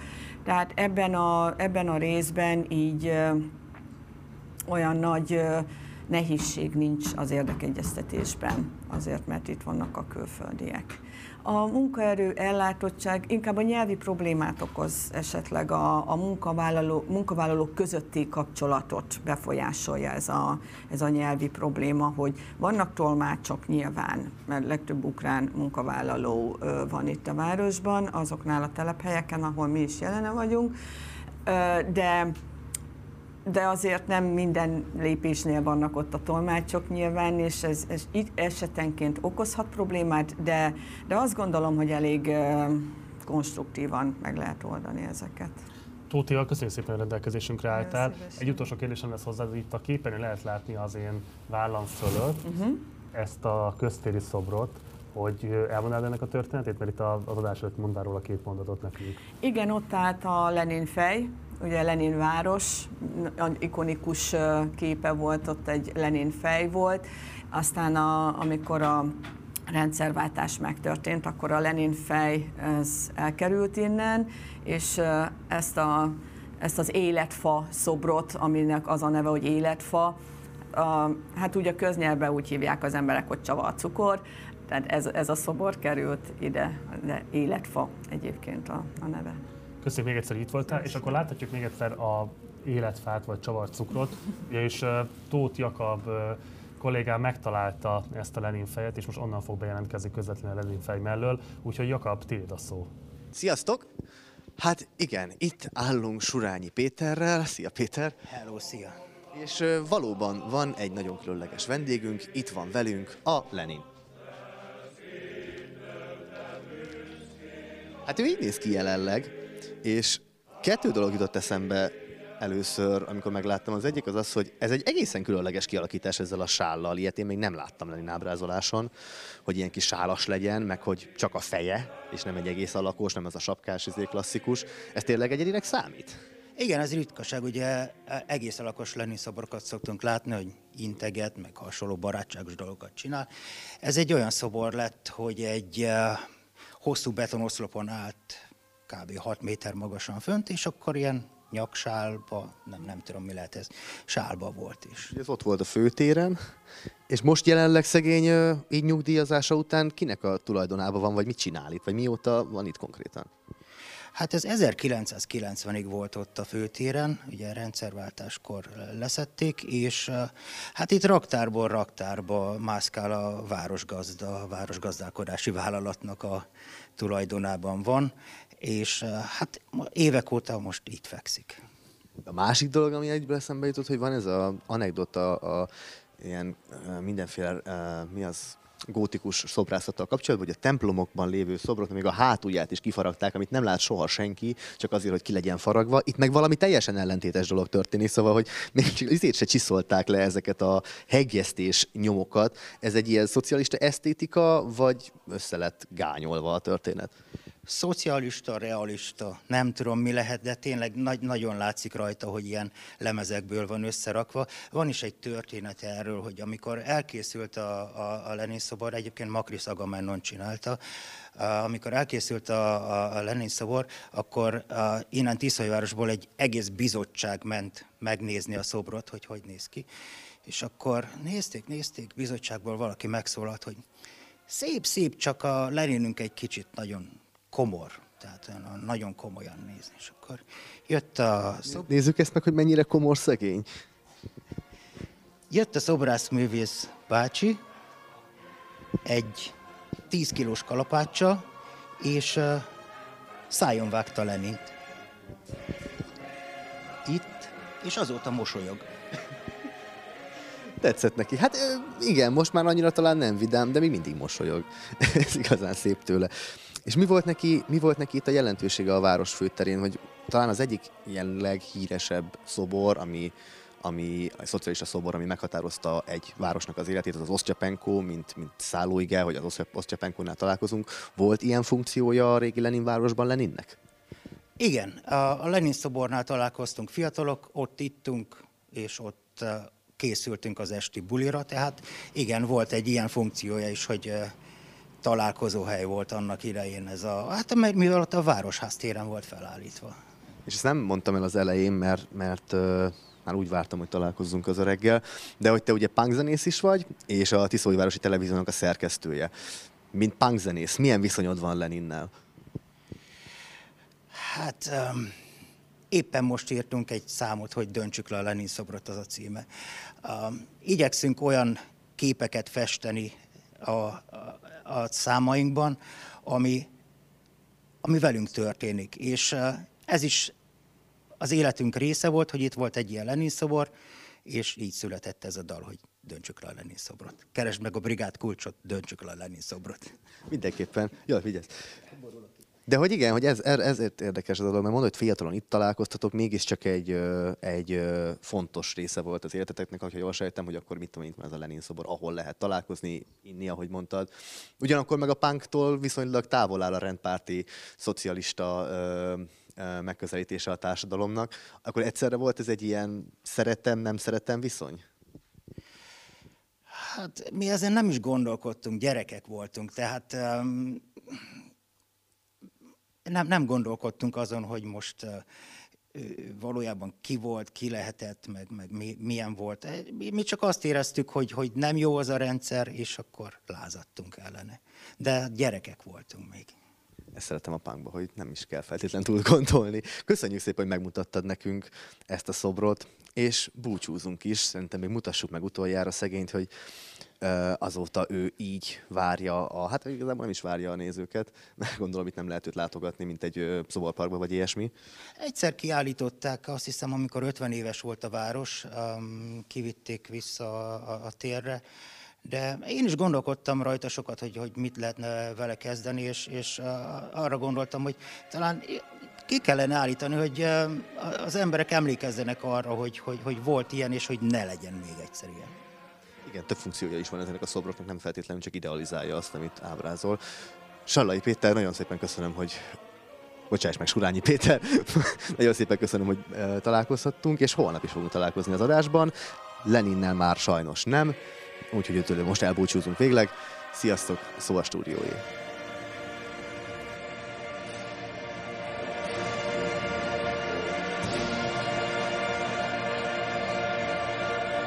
Egyébként lehet, hogy ezért meg fogsz kövezni, de nekem is hiányoznak ezek a szobrok, és nem feltétlenül az ilyen szociális elköteleződés miatt, de nekem még megvan gyerekkoromból az, amikor például ott a Regnum Marianum templom előtt áll a, a, a munkás mozgalmi nagy szobor, meg van még egy-két ilyen szobor, amit én kifejezetten fájlok, hogy elvittek a szoborparkba, és mindenfajta kontextus nélkül ott tárolják. Hát a, hogyha emlékszel, bár lehet, hogy te már nem emlékszel, a Jászai Maritéren a Fehérháznál volt az a nagyon híres Mark szobor, amit esztétikailag is kifejezetten jónak tartottam. Most meg nem mondom, hogy rákeresettem volna, hogy ki volt annak az alkotója, mert itt ennél a Leninnél is elgondolkodtam, mert bár nem nagyon látszott a képen, hogy ez milyen minőségű alkotás volt. Ugye abból az árnyékból, meg fekve nem nagyon lehetett Igen, ezt megmondani, mert voltak ezek között jók, meg rosszak is, tehát vegyes. Mondok durvábbat, én ezt a szerencsétlen szobrot ott a Szabadságtéren, az úgynevezett német megszállási emlékművet. Igen. Én azt sem mondanám el. Hát ez egy jó kérdés, igen, hogyha már egyszer fölépítették, akkor mi, az biztos, hogy hát az, az, van benne valami megrázó, igen, az a kis Skopje Budapesten. Mert a 2010-es éveknek egy nagyon fontos esztétikai kifejezése. Mondjuk jobban mutatna a Nemzeti Színház mellett, de... Hát, oda a kutya sem néz. Egyébként azt szerintem csodálatos, hogy a Nemzeti Színház az mennyire eljelenték trendet most a mindenféle beépítések miatt, tehát hogy konkrétan így most már nem is látszik ki abból a, nem tudom, lakópark erdőből, amit köré Hát meg a... Mi az a Demian féle óriás kockám. De a Kalambó szobrot, meg a Bud Spencer szobrot azt elvontatnám akár a mai napon is. Azokat, azok tényleg takarodjanak a csába. Jó, hát aki viszont ne takarodjon sehova, mert most már itt van velünk a stúdióban, az a körzet ellenzéki képviselőjelöltje, az Egységben Magyarország képviselőjelöltje, Jézsó Gábor, aki az Tisza újvárosban MSZP és önkormányzati képviselő egyébként. Szervusz, köszönöm. Jó reggelt kívánok, szervusztok. Nekem is, ha megengedtek egy kis kedves emléket, nekem is vannak szobrokkal emlékeim, amikor nagyon pici voltam, és mentünk a nagymamához, és nem tudtam, hogy melyik nagymamához megyünk, az egyik nagymamám a Dunántúlon élt, a másik pedig a Jásságban, Szolnokon, és akkor csak mindig azt néztem, hogy most Osztyapenkó szobrát látom, vagy pedig Steinmetz kapitányét Pest végén. Beszéltünk már az adásban a polgármesterrel arról, hogy milyen kihívások vannak a körzethatárok igen sajátos megrajzolása miatt, amivel szembe kell nézni az ellenzéknek.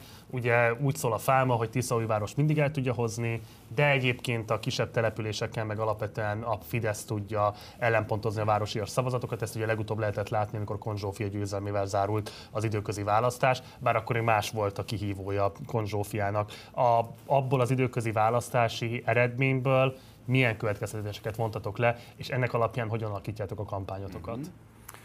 A Fidesz úgy rendezte át a körzeteket, hogy nagyon nagy hangsúlyt tett a, a kis települések jelenlétére.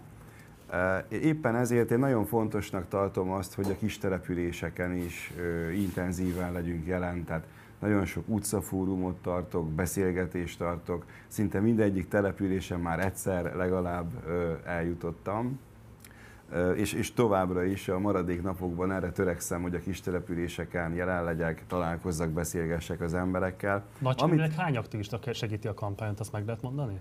Igen, persze. Van egy közvetlen, van egy közvetlen szűk stábom, ez, ez 8 fő, uh-huh. és emellett pedig mindenütt jelen vannak az aktivisták, tehát én azt gondolom, és úgy, úgy emlékszem, hogy kb. 60 és 70 fő az, aki ebben, ebben a 42 fős körzetben dolgozik. Amit én látok és tapasztalok, és hogy, hogy miért is rendezték így a, a településeket, tehát miért kaptunk mi sok kis falut, aminek én nagyon örülök, ugye a kisfalvakban nem jut el csak a kormányzati információ az emberekhez. Hát ezért fontos, hogy menjünk. Nagyon örültem, amikor eljöttek és segítették a munkámat a nyomtaste és aktivistái, vagy a minden fiatal Magyarország a mozgalom tagjai. Nagyon szép napunk volt, és, és együtt tudtuk vinni a jó hírt. És ez is nagyon fontos, hogy a hírt, tehát a, a valódi híreket eljuttassuk az emberekhez, hogy ezzel találkozzanak. Tehát nagyon sok dolgunk van vidéken, és elsősorban a, a városok mellett a vidéket szeretném meg, megszólítani, hiszen oda nem jut el, nem jutnak el a hírek, hanem csak a, csak a kormányzati infók és hírek. Az ellenzéki fáma úgy szól, hogy a jobbik hagyományosan erős a kis falvakban, hogy ez egyébként általánosabban igaz vagy sem, most abban nem menjünk bele, viszont ugye Bíró Lászlónak nem sikerült átfordítani a, a körzetet, pedig hát igen komoly áldozatokat hozott érte az ellenzék, nagyon sok mindent benyelt annak érdekében, hogy hát ha sikerül ezzel fordítani a körzeten, és nem vált be ez a taktika, tehát hogyha így finoman fogalmazunk. A, az a kérdés, hogy most ehhez képest egy baloldali alternatívával lehet inkább megszólítani szerinted a választókat, vagy épp ellenkezőleg? Tehát mi az a, nem tudom, kínálat, vagy az a javaslat, amivel megpróbálod az embereket szólítani? Mi az, ami miatt azt gondolod, hogy érdemesebb inkább rád szavazniuk, mint Konzsófiára? Uh-huh. valóban ez érzékelhető, hogy vidéken a jobbik erős. Ugye, Tényleg? Ö, igen, igen, azt érzem, azt érzem, hogy, hogy, hogy erősek. Ö, ugye, de a jobbik is ö, az, az ellenzéki összefogásnak a tagja, és mi közösen dolgozunk. Nagyon fontosnak tartom azt, hogy egy olyan alternatívát mutassunk az embereknek, hogy hogyan tudjuk jobbá tenni az egészségügyet, ami, ami égetően fontos, hogy minden faluban legyen, legyen házi orvos.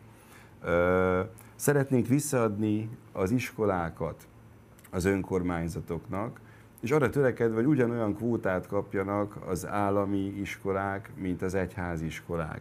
Nagyon fontos például a közlekedésnek a fejlesztése, például van egy ilyen városunk a körzeten belül, hogy Onga, ott, ott ugye Miskolc agglomerációja. Nagyon fontos az, hogy például oda is, oda is járjon ki a busz, tehát legyen egy, egy busz közlekedés ugye Miskolc és Onga között úgy, ahogy Felső Zsolcára is bejár ez a busz, ugyanígy legyen meg. Tehát arra törekszünk, hogy, hogy a falvaknak is egy olyan fejlődést tudjunk mutatni, amelyben az emberek azt mondják, hogy igen, érdemes ránk szavazni. A közmunkai meghatározó foglalkoztatási forma itt a körzeten belül is. Mit kezdenétek igazából ezzel a foglalkoztatási formával egy kormányváltás esetén? A közmunka program az a 2000-es években egy, egy nagyon jó ö, megoldásnak tűnt. Akkor ugye még adómentes volt ö, a bér, Sajnos nagyon sokan elvándoroltak, tehát megtörtént egy, egy, egy elvándorlás a körzeten belül is, de hát ez egész Magyarországot érintette, és munkaerő hiány lépett föl. Nagyon fontosnak tartom azt, hogy a, a közmunkások bérét a minimálbérre kell emelni, de ami a legfontosabb, hogy, hogy ezeket az embereket, akik ilyen nehéz helyzetbe kerültek, minél előbb szeretnénk visszakapcsolni a, a munka világába, hiszen, hiszen ez lenne a legfontosabb, hogy újra visszatérjenek. Emellett el van kötelezve egyébként az összellenzék, tehát a minimálbér szintjét elérő közmunkásbér kínálata mellett? Abszolút, és ez egy nagyon fontos pontja az ellenzéknek. Oké. Okay. Ugye azt lehet tudni, itt a 2000-es éveket követően erő, erőteljesen kijeleződtek a különböző etnikai konfliktusok a régió egészében igazából. Ebben meghatározó szerepe volt a Jobbiknak, akivel most koalícióban próbáltok bizalmat nyerni a szavazóktól, hogy kormányváltás legyen.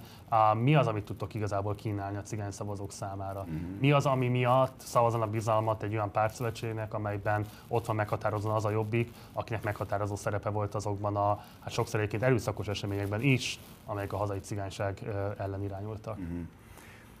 Én ahogy látom, a, a Jobbik óriási változáson és fejlődésen ment át.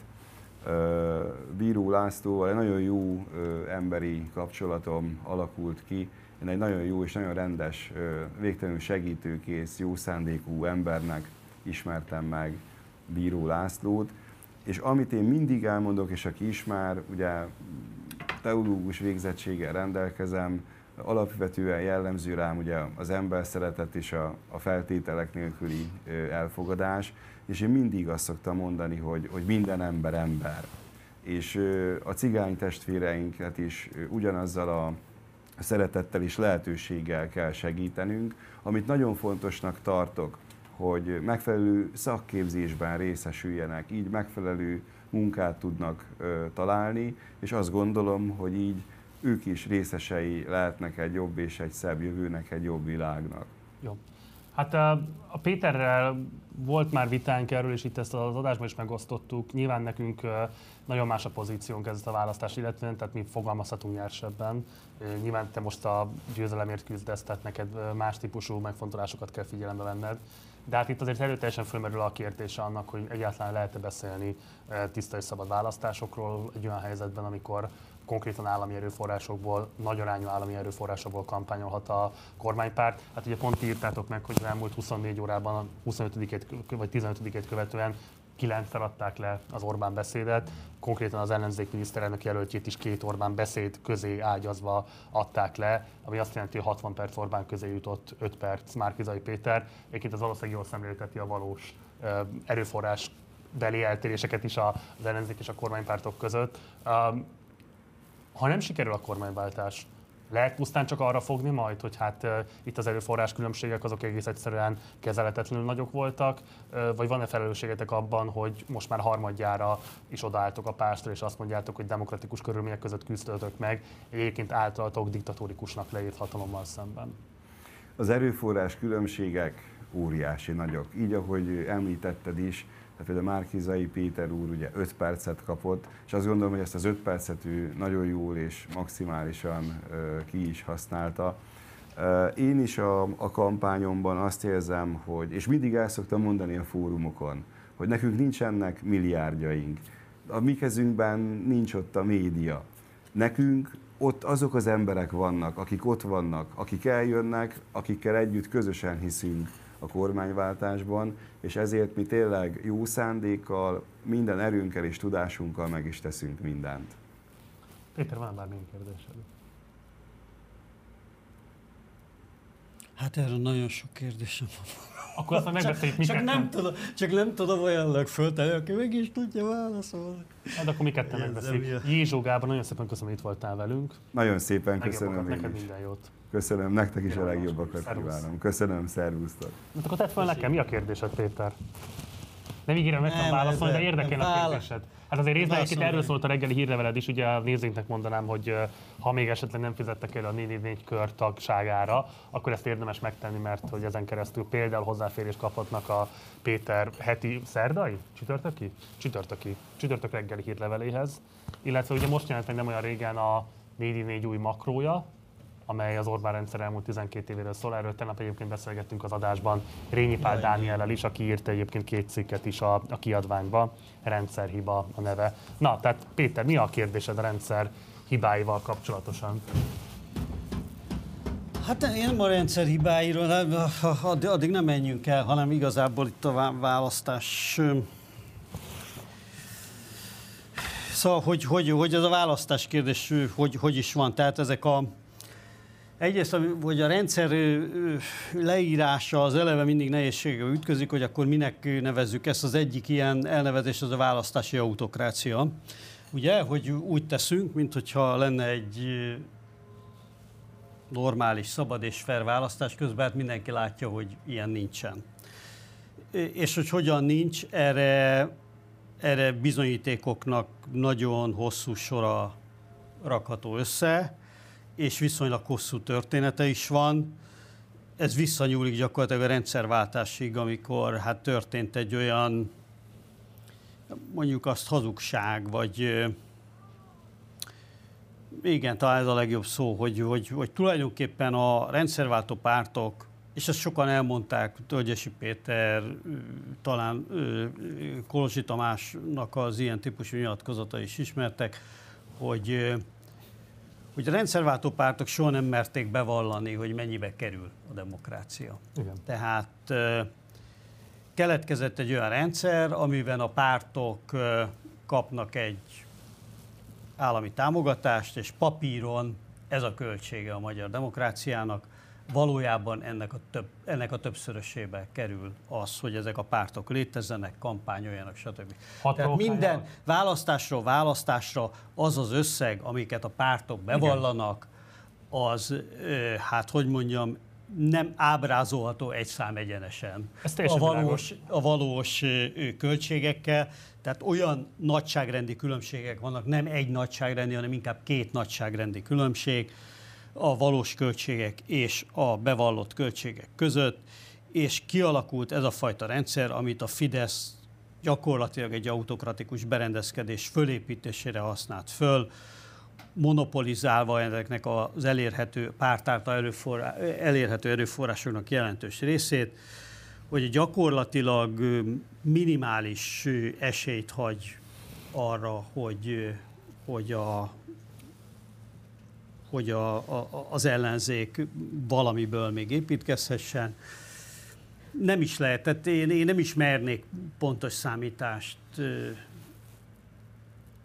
megkockáztatni arra vonatkozóan, hogy hányszor, hányszor nagyobb erőforrást képes felhasználni az állam. Tehát annyira, annyira vagy a, a, a Fidesz, tehát hogy annyira sokrétűek ezek az erőforrások, itt tényleg az, hogy állami hivatalok, állami, áll, állami költségvetésből kampányolnak, akár direkt módon, akár csak nyomást gyakorolnak, bizonyos személy, elhangzott már a közmunkarendszere, amiről tudjuk, hogy valójában egy ilyen politikai eszköz, erről kutatások is születtek, hogy, hogy, hogy, hogy igenis egy, ezt egy, egy, egy politikai eszközként használják. És hát ne felejtsük el, elsősorban azokat az óriási hát nem tudom, azt az óriási gazdasági holdudvart, amit szoktunk szintén sok név alatt emlegetni, NER cégeket, NER lovagok, stb. stb. stb. Aminek, aminek egy nagyon nagy része persze kiszerveződik magánvagyonba, de igazából a túlnyomó része ennek a tevékenységnek a finanszírozására megy láthatatlan módon. Ennek ugye a Simicska Lajos volt a, az eredeti, hogy mondjam, megalkotója ennek a rendszernek, ő pedig a szocialista párt nagyágyúitól, ugye a Puch Laci, Máté Laci duótól tanulta még ezt, és, és hát tőle meg hát teljesen átvették most már az Orbánék saját kézbe ezt a... Hadd provokálok ezzel a kérdéssel kapcsolatban, két, két szempontot dobnék be. Az egyik az az, hogy anélkül, hogy így politikai szimpátiák irányába terelném a beszélgetést. Szerintem abban volt valami üdítő, amikor a Márkizai konkrétan bemondta, hogy két milliárd forintba fog kerülni legalább az, hogy egyáltalán föl lehessen állni egy ellenzéki kampányjal a pástra. És amikor ugye be is mondták azt, hogy például Bigelászó támogatja a kampányát, vagy más módon megjelenik, akár mások elkezdték támogatni. Tehát egyszerűen nincs meg az a média környezet, amiben el lehetne magyarázni például szerintem azt, hogy két milliárd forint az egy teljesen racionális kalkuláció egy országos kampány kapcsán, mert egyszerűen olyan szintű backlash éri az adott politikai formációt, hogy ebben egész egyszerűen nem éri meg fölvállalni ezt a konfliktust, és így önként tenni ki magadat céltáblává. Ez az egyik, amit fel akarnék vetni. A másik pedig az, hogy arról mit gondolsz, mert neked első kézből lettnek tapasztalataid, nekem csak ilyen történeti, nem tudom én, olvasmányaim vannak ezzel kapcsolatosan, hogy szerintem azért a rendszerváltáskor a nyilvánosság sem föltétlenül díjazta ezt a típusú transzparencia kérdést. Tehát igazából mindenkinek jó volt az, hogy el van hazudva a politika költsége. Elsőként egyébként a királyi tévének, amely ugye hát nyíltan a pártfinanszírozás intézménye volt ebben az országban, ami mellette még egyébként műsorszolgáltatással is foglalkozott, de elsődlegesen azért pumpálták oda a minkű sok milliárdokat, hogy abból ilyen-olyan módokon mindegyik párt egyébként tudjon lecsipegetni és saját magát finanszírozni. Tehát amikor ilyen módon működik a nyilvánosság szerkezete, akkor ott szerintem nagyon nehéz, és nem akarom elvitatni a felelősségüket, csak mellé akarom tenni ezt a sztorit, hogy, hogy erről nagyon kevés szó szokott esni, hogy ilyen felelőssége van a médiának, és egyébként az mindig ki van hangsúlyozva, hogy a politika mennyire hazug és képmutató volt ebben. Én ezt nem tagadom, csak mellette szerintem nagyon sok más szintéren is iszonyatos képmutatások kísérték ezt a kérdéskört. Persze, ebben biztosan igazad van, és hát a politika néven nem csak azt a, a direkt pártpolitikusokat és a pártoknak a mindenféle embereit, meg gazdasági ö, háttérszervezeteit értjük. Hát a politika, a politika alakítói között igen, ott van a média is, ott van az az értelmiségi kör, amelyik tulajdonképpen az ország elitjét alkotja, és ezt a rendszert valamilyen módon ki megalkotta és ehhez asszisztált, ebbe kétségtelen igazad van, hogy ez, ez nagyon, nagyon széles köre asszisztált ennek, a, ennek az értelmiségnek. Ők maguk is profitáltak belőle, hogy ha már ugye említetted a közszolgálati tévét, ott ez elég jó meg is fogható. Itt most gyorsan föl tudunk szerintem fejből sorolni 3-4 milliárdost, aki, aki a abból, aki a köztévéből lett milliárdos. Jó reggelt kívánok! És hányan lettek hát, még, akiket nem tudunk felsorolni? Igen, igen, igen, igen, igen. Szóval, szóval az biztos, hogy, hogy igen, ez, ez, ez, ez, egy, ez, ez nem csak a politikusokon múlott, és múlott a közvéleményen is, amely közvélemény hát nem szerette volna, nem tudta volna lenyelni azt, hogyha azt mondják a pártok, hogy kérem szépen, nem egy milliárd forintba kerül valójában ez a kampány, hanem 100 milliárd forintba. Mert hát a rendszerváltás környékén aztán pláne ugye egy nagyon rossz gazdasági helyzetben, egy megugró inflációval, ö, csökkenő reálbérekkel, hát nagyon nehéz volt elfogadtatni bármi olyat, ami azt mondta volna, hogy hát kérem szépen most elmentek ugyan a kommunisták, de jöttek helyette másféle fejesek, és ezek baromi drágák lesznek. Ugye pont a makróban ír a Dani, a Rényi Pál Dani a Orbánnak a közmédiával kapcsolatos fóbiájáról, nevezetesen, hogy ő kifejezetten elutasítja azt, hogy létezne egyébként nem politikai érdekeket szolgáló nyilvánosság, és hogy mindenki vagy így vagy úgy, de egyik vagy másik politikai oldalhoz tartozik. És mi erről tegnap egy picit vitáztunk, és kíváncsi vagyok az álláspontodra. Én azt mondtam a Daninak, hogy lehet, hogy ebben érdemes azt nem mondom, hogy elismerni, de legalábbis a, a, a, a, a, a a realitáshoz közelítő beszédmódját legalábbis fölismerni az Orbánnak, hogy mi van akkor, hogyha tényleg az van, hogy ebben az országban ilyen gazdasági, politikai kitettségek között, és nem csak a hazait értem ez alatt, hanem a nemzetközi. Tehát egy, egy, ilyen, egy ilyen félperifériás nyitott gazdaságban egész egyszerűen azt gondolni, hogy minden politikai irányzat felé azonos mércével mérni tudó közmédiumot lehet működtetni, hogy ez egy illúzió, hiszen az ennél sokkal tőkeerősebb és politikailag sokkal stabilabb rendszerekben sincs olyan típusú közmédia, hogy csak mondjuk a BBC példáját mondjam, tegnap is ezzel érveltem.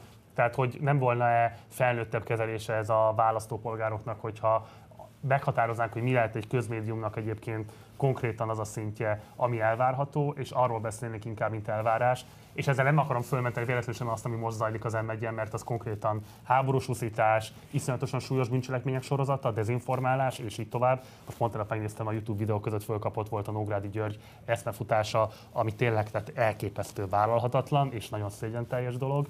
De ha lenne is váltás, én nem látom, hogy honnan tudna egyrészt akár sajtószakmai alapon megképződni az a stáb, ami egy ilyet elvezetne, és hol lenne meg hozzá a politikai támogatottság, hogy egy azonos mércével mérő és minden oldalt azonos módon gyepáló közmédiát azt mondják, hogy persze csináljátok, és itt van hozzá a 100 milliárd.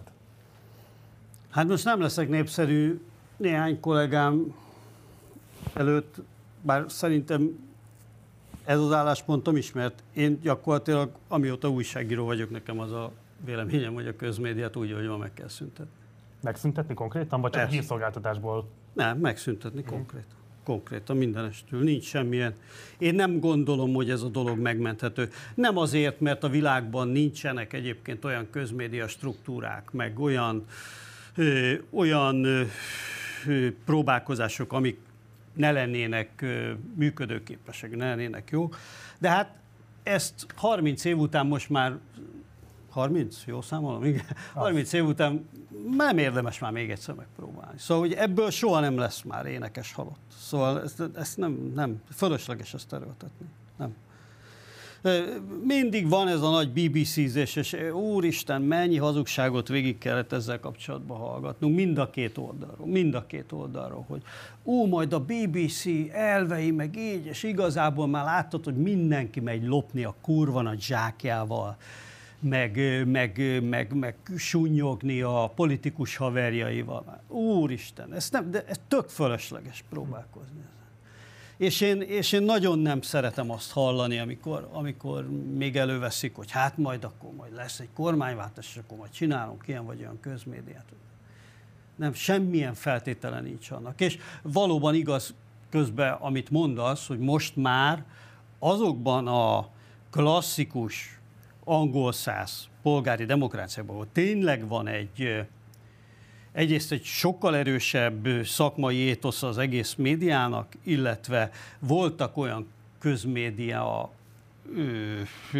projektek, amik évtizedeken keresztül viszonylag jól tudtak működni, viszonylag nagy társadalmi és egyéb megbecsültséget szereztek maguknak. Még ott is válságban van mostanra ez a dolog, mert Hát mindegy, ez egy, ez egy viszonylag hosszú fejtegetés lenne, hogy a klasszikus liberális demokráciák alapvető intézményei, mint például az objektivitásra törekvő média, az miért van válságban, de válságban van. Úgyhogy ez nem az a pillanat semmiképpen, amikor én a, a, az ilyen szempontból objektív és a klasszikus, nem tudom én, polgári intézményrendszerbe csodálatosan illeszkedő közmédia megteremtésének. De nem lehet, hogy ezt a normarendszert kéne újra gondolni? Tehát lehet, tehát lehet, hogy ez a normarendszer volt bizonyos szempontból illuzórikus, és hogy egy sokkal realistább normarendszert kéne kidolgozni. Tehát, hogy hogy mondjam, szerintem Bende Balázsokból nyilvánvalóan Dunát lehet rekeszteni ebben az országban, ugye ő az a... Én ettől elhatárolom. ő az ugye, aki a legsúlyosabb elemző arca a köztévének, és ugye egyébként már tudjuk a kiszivárgott hangfelvételekből, hogy helytartó tisztje is a kormányzatnak a köztévén belül. Tehát nyilván ezekből... Hát ehhez nem kellett mondjuk kiszivárogtatni sem. Nem csak azért egy megalapozott tény innentől kezdve, de mondjuk érted, ha az lenne az elvárás, hogy legyen egy tisztességesebb, akár csak bármilyen szempontból is nem propagandisztikus intézmény, az azt jelenteni konkrétan, hogy a ma működő funkcionális szerkesztőségek döntő többségéből elszipkáznak olyan embereket, akik miatt ezek a szerkesztőségek működnek, mert máshonnan honnan találnál figurákat, akik egyébként foglalkoznak újságírással, képesek is rá, és egyébként megalapozottan föltételezhető, hogy, hogy van olyan kreditjük, ami alapján az emberek megbíznak abban, hogy azt a műsor folyamat nézzék. Tudom, Bende Balázsokból bárhol itt a szőnyeg alól előrántok hármat, tisztességes, no, jóra no, való no, no, no. és no, alkalmas ne, emberekből viszont hát nem tudom, hogy hol lehet máshol találni, mint azoknál a szerkesztőségeknél, amelyek eleve küzdenek az emberhiányjal, meg az erőforrás hiányjal, és ez aztán végképp lefejezni őket. Hát ez legyen a legkisebb baj. Tehát ez nem is, nem is fenyeget ez a veszély, úgyhogy szerintem ezen kár, kár tökölni. De mi, most bocsáss meg, hát, ha valaki mondjuk azt mondaná, érted, hogy egy megváltozott közmédiában, akkor elviszi az ácstanit, elviszi a plankót, hát azért azt megnézném, hogy hogyan kezelitek ezt a helyzetet. És bocsánat azoktól, akiket nem mondtam, Jó, de nyilván, most rengeteg van, jó de tényleg, van a beszéljünk már reális lehetőség. Azért, jó, hát nem. Mit szkeptikus vagy a kormányváltással kapcsolatban? Persze. Persze. For, fogalmilag zárod ki a megtörténtét? Nézd, én azért azt, amit, amit Orbán Viktor mond, azt én komolyan veszem. Orbán Viktor évekkel ezelőtt már kijelentette, hogy ez már nem egy liberális demokrácia, de most a liberális demokrácia definíciója kezdődik úgy, ugye, hogy szabad és fair választások vannak. Ez nem egy liberális demokrácia, ez egy kvázi putinizmus, amiben élünk.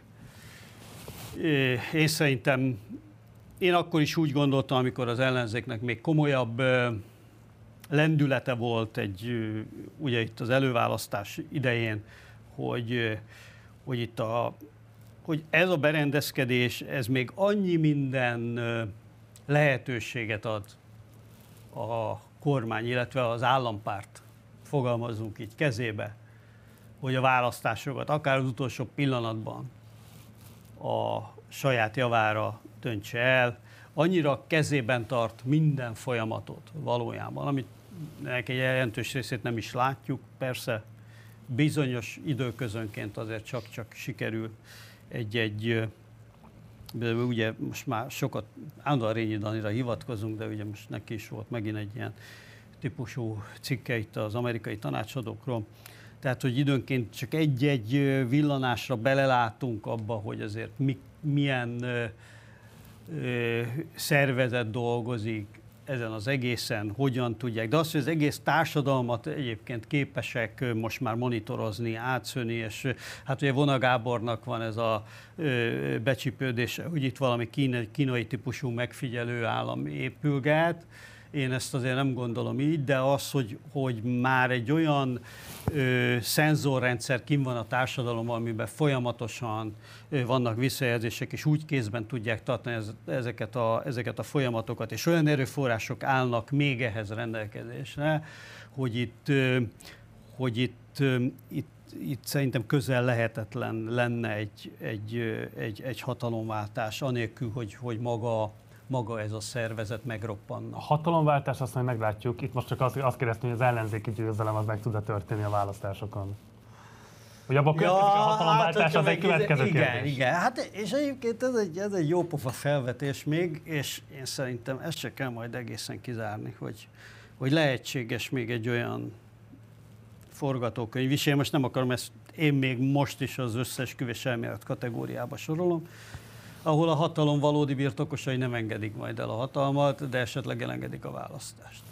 Ez is lehet, igen. Én azt gondolom, hogy iszonyatosan Szerintem az lesz. önkormányzati ez történt részben. Azt gondolod? Aha.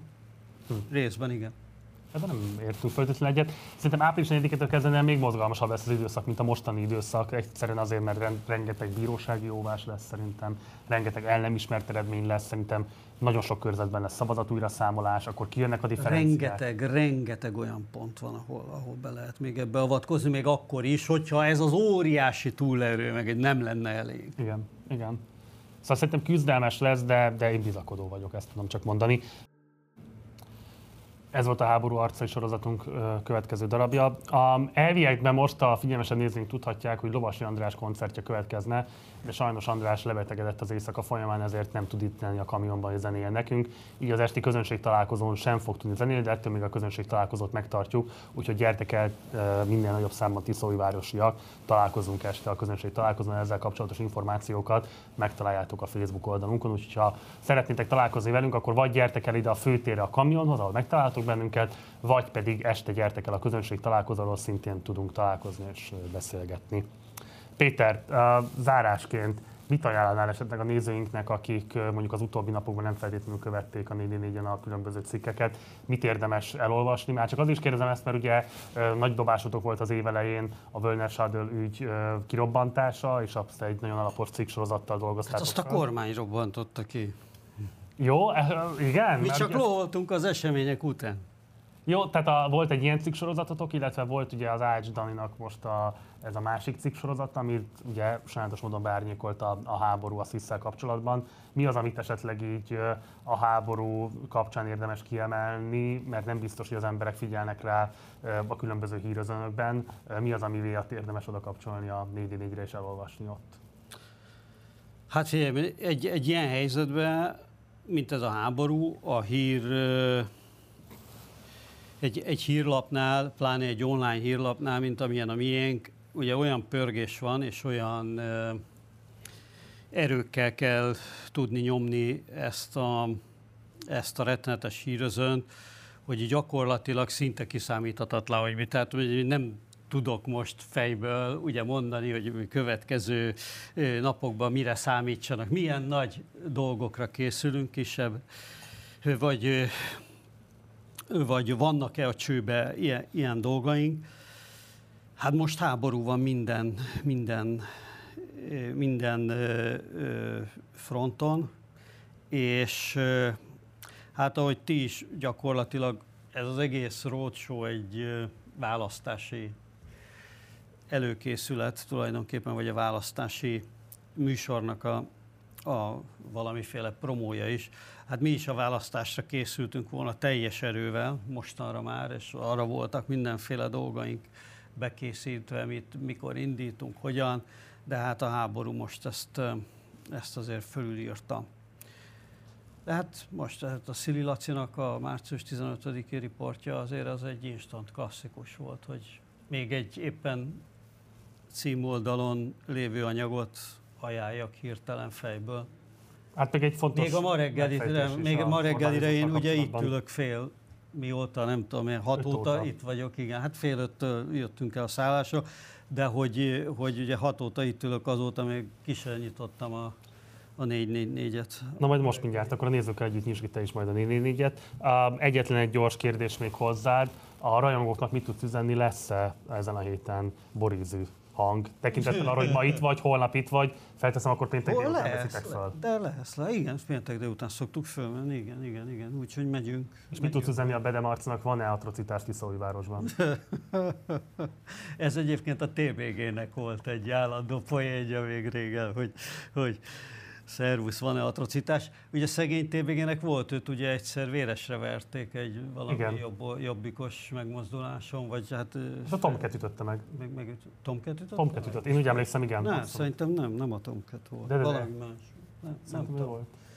Nem. Hát mindegy, tenap ugye Budaházit azt most elítélték 17 évre, úgyhogy ilyen szempontból...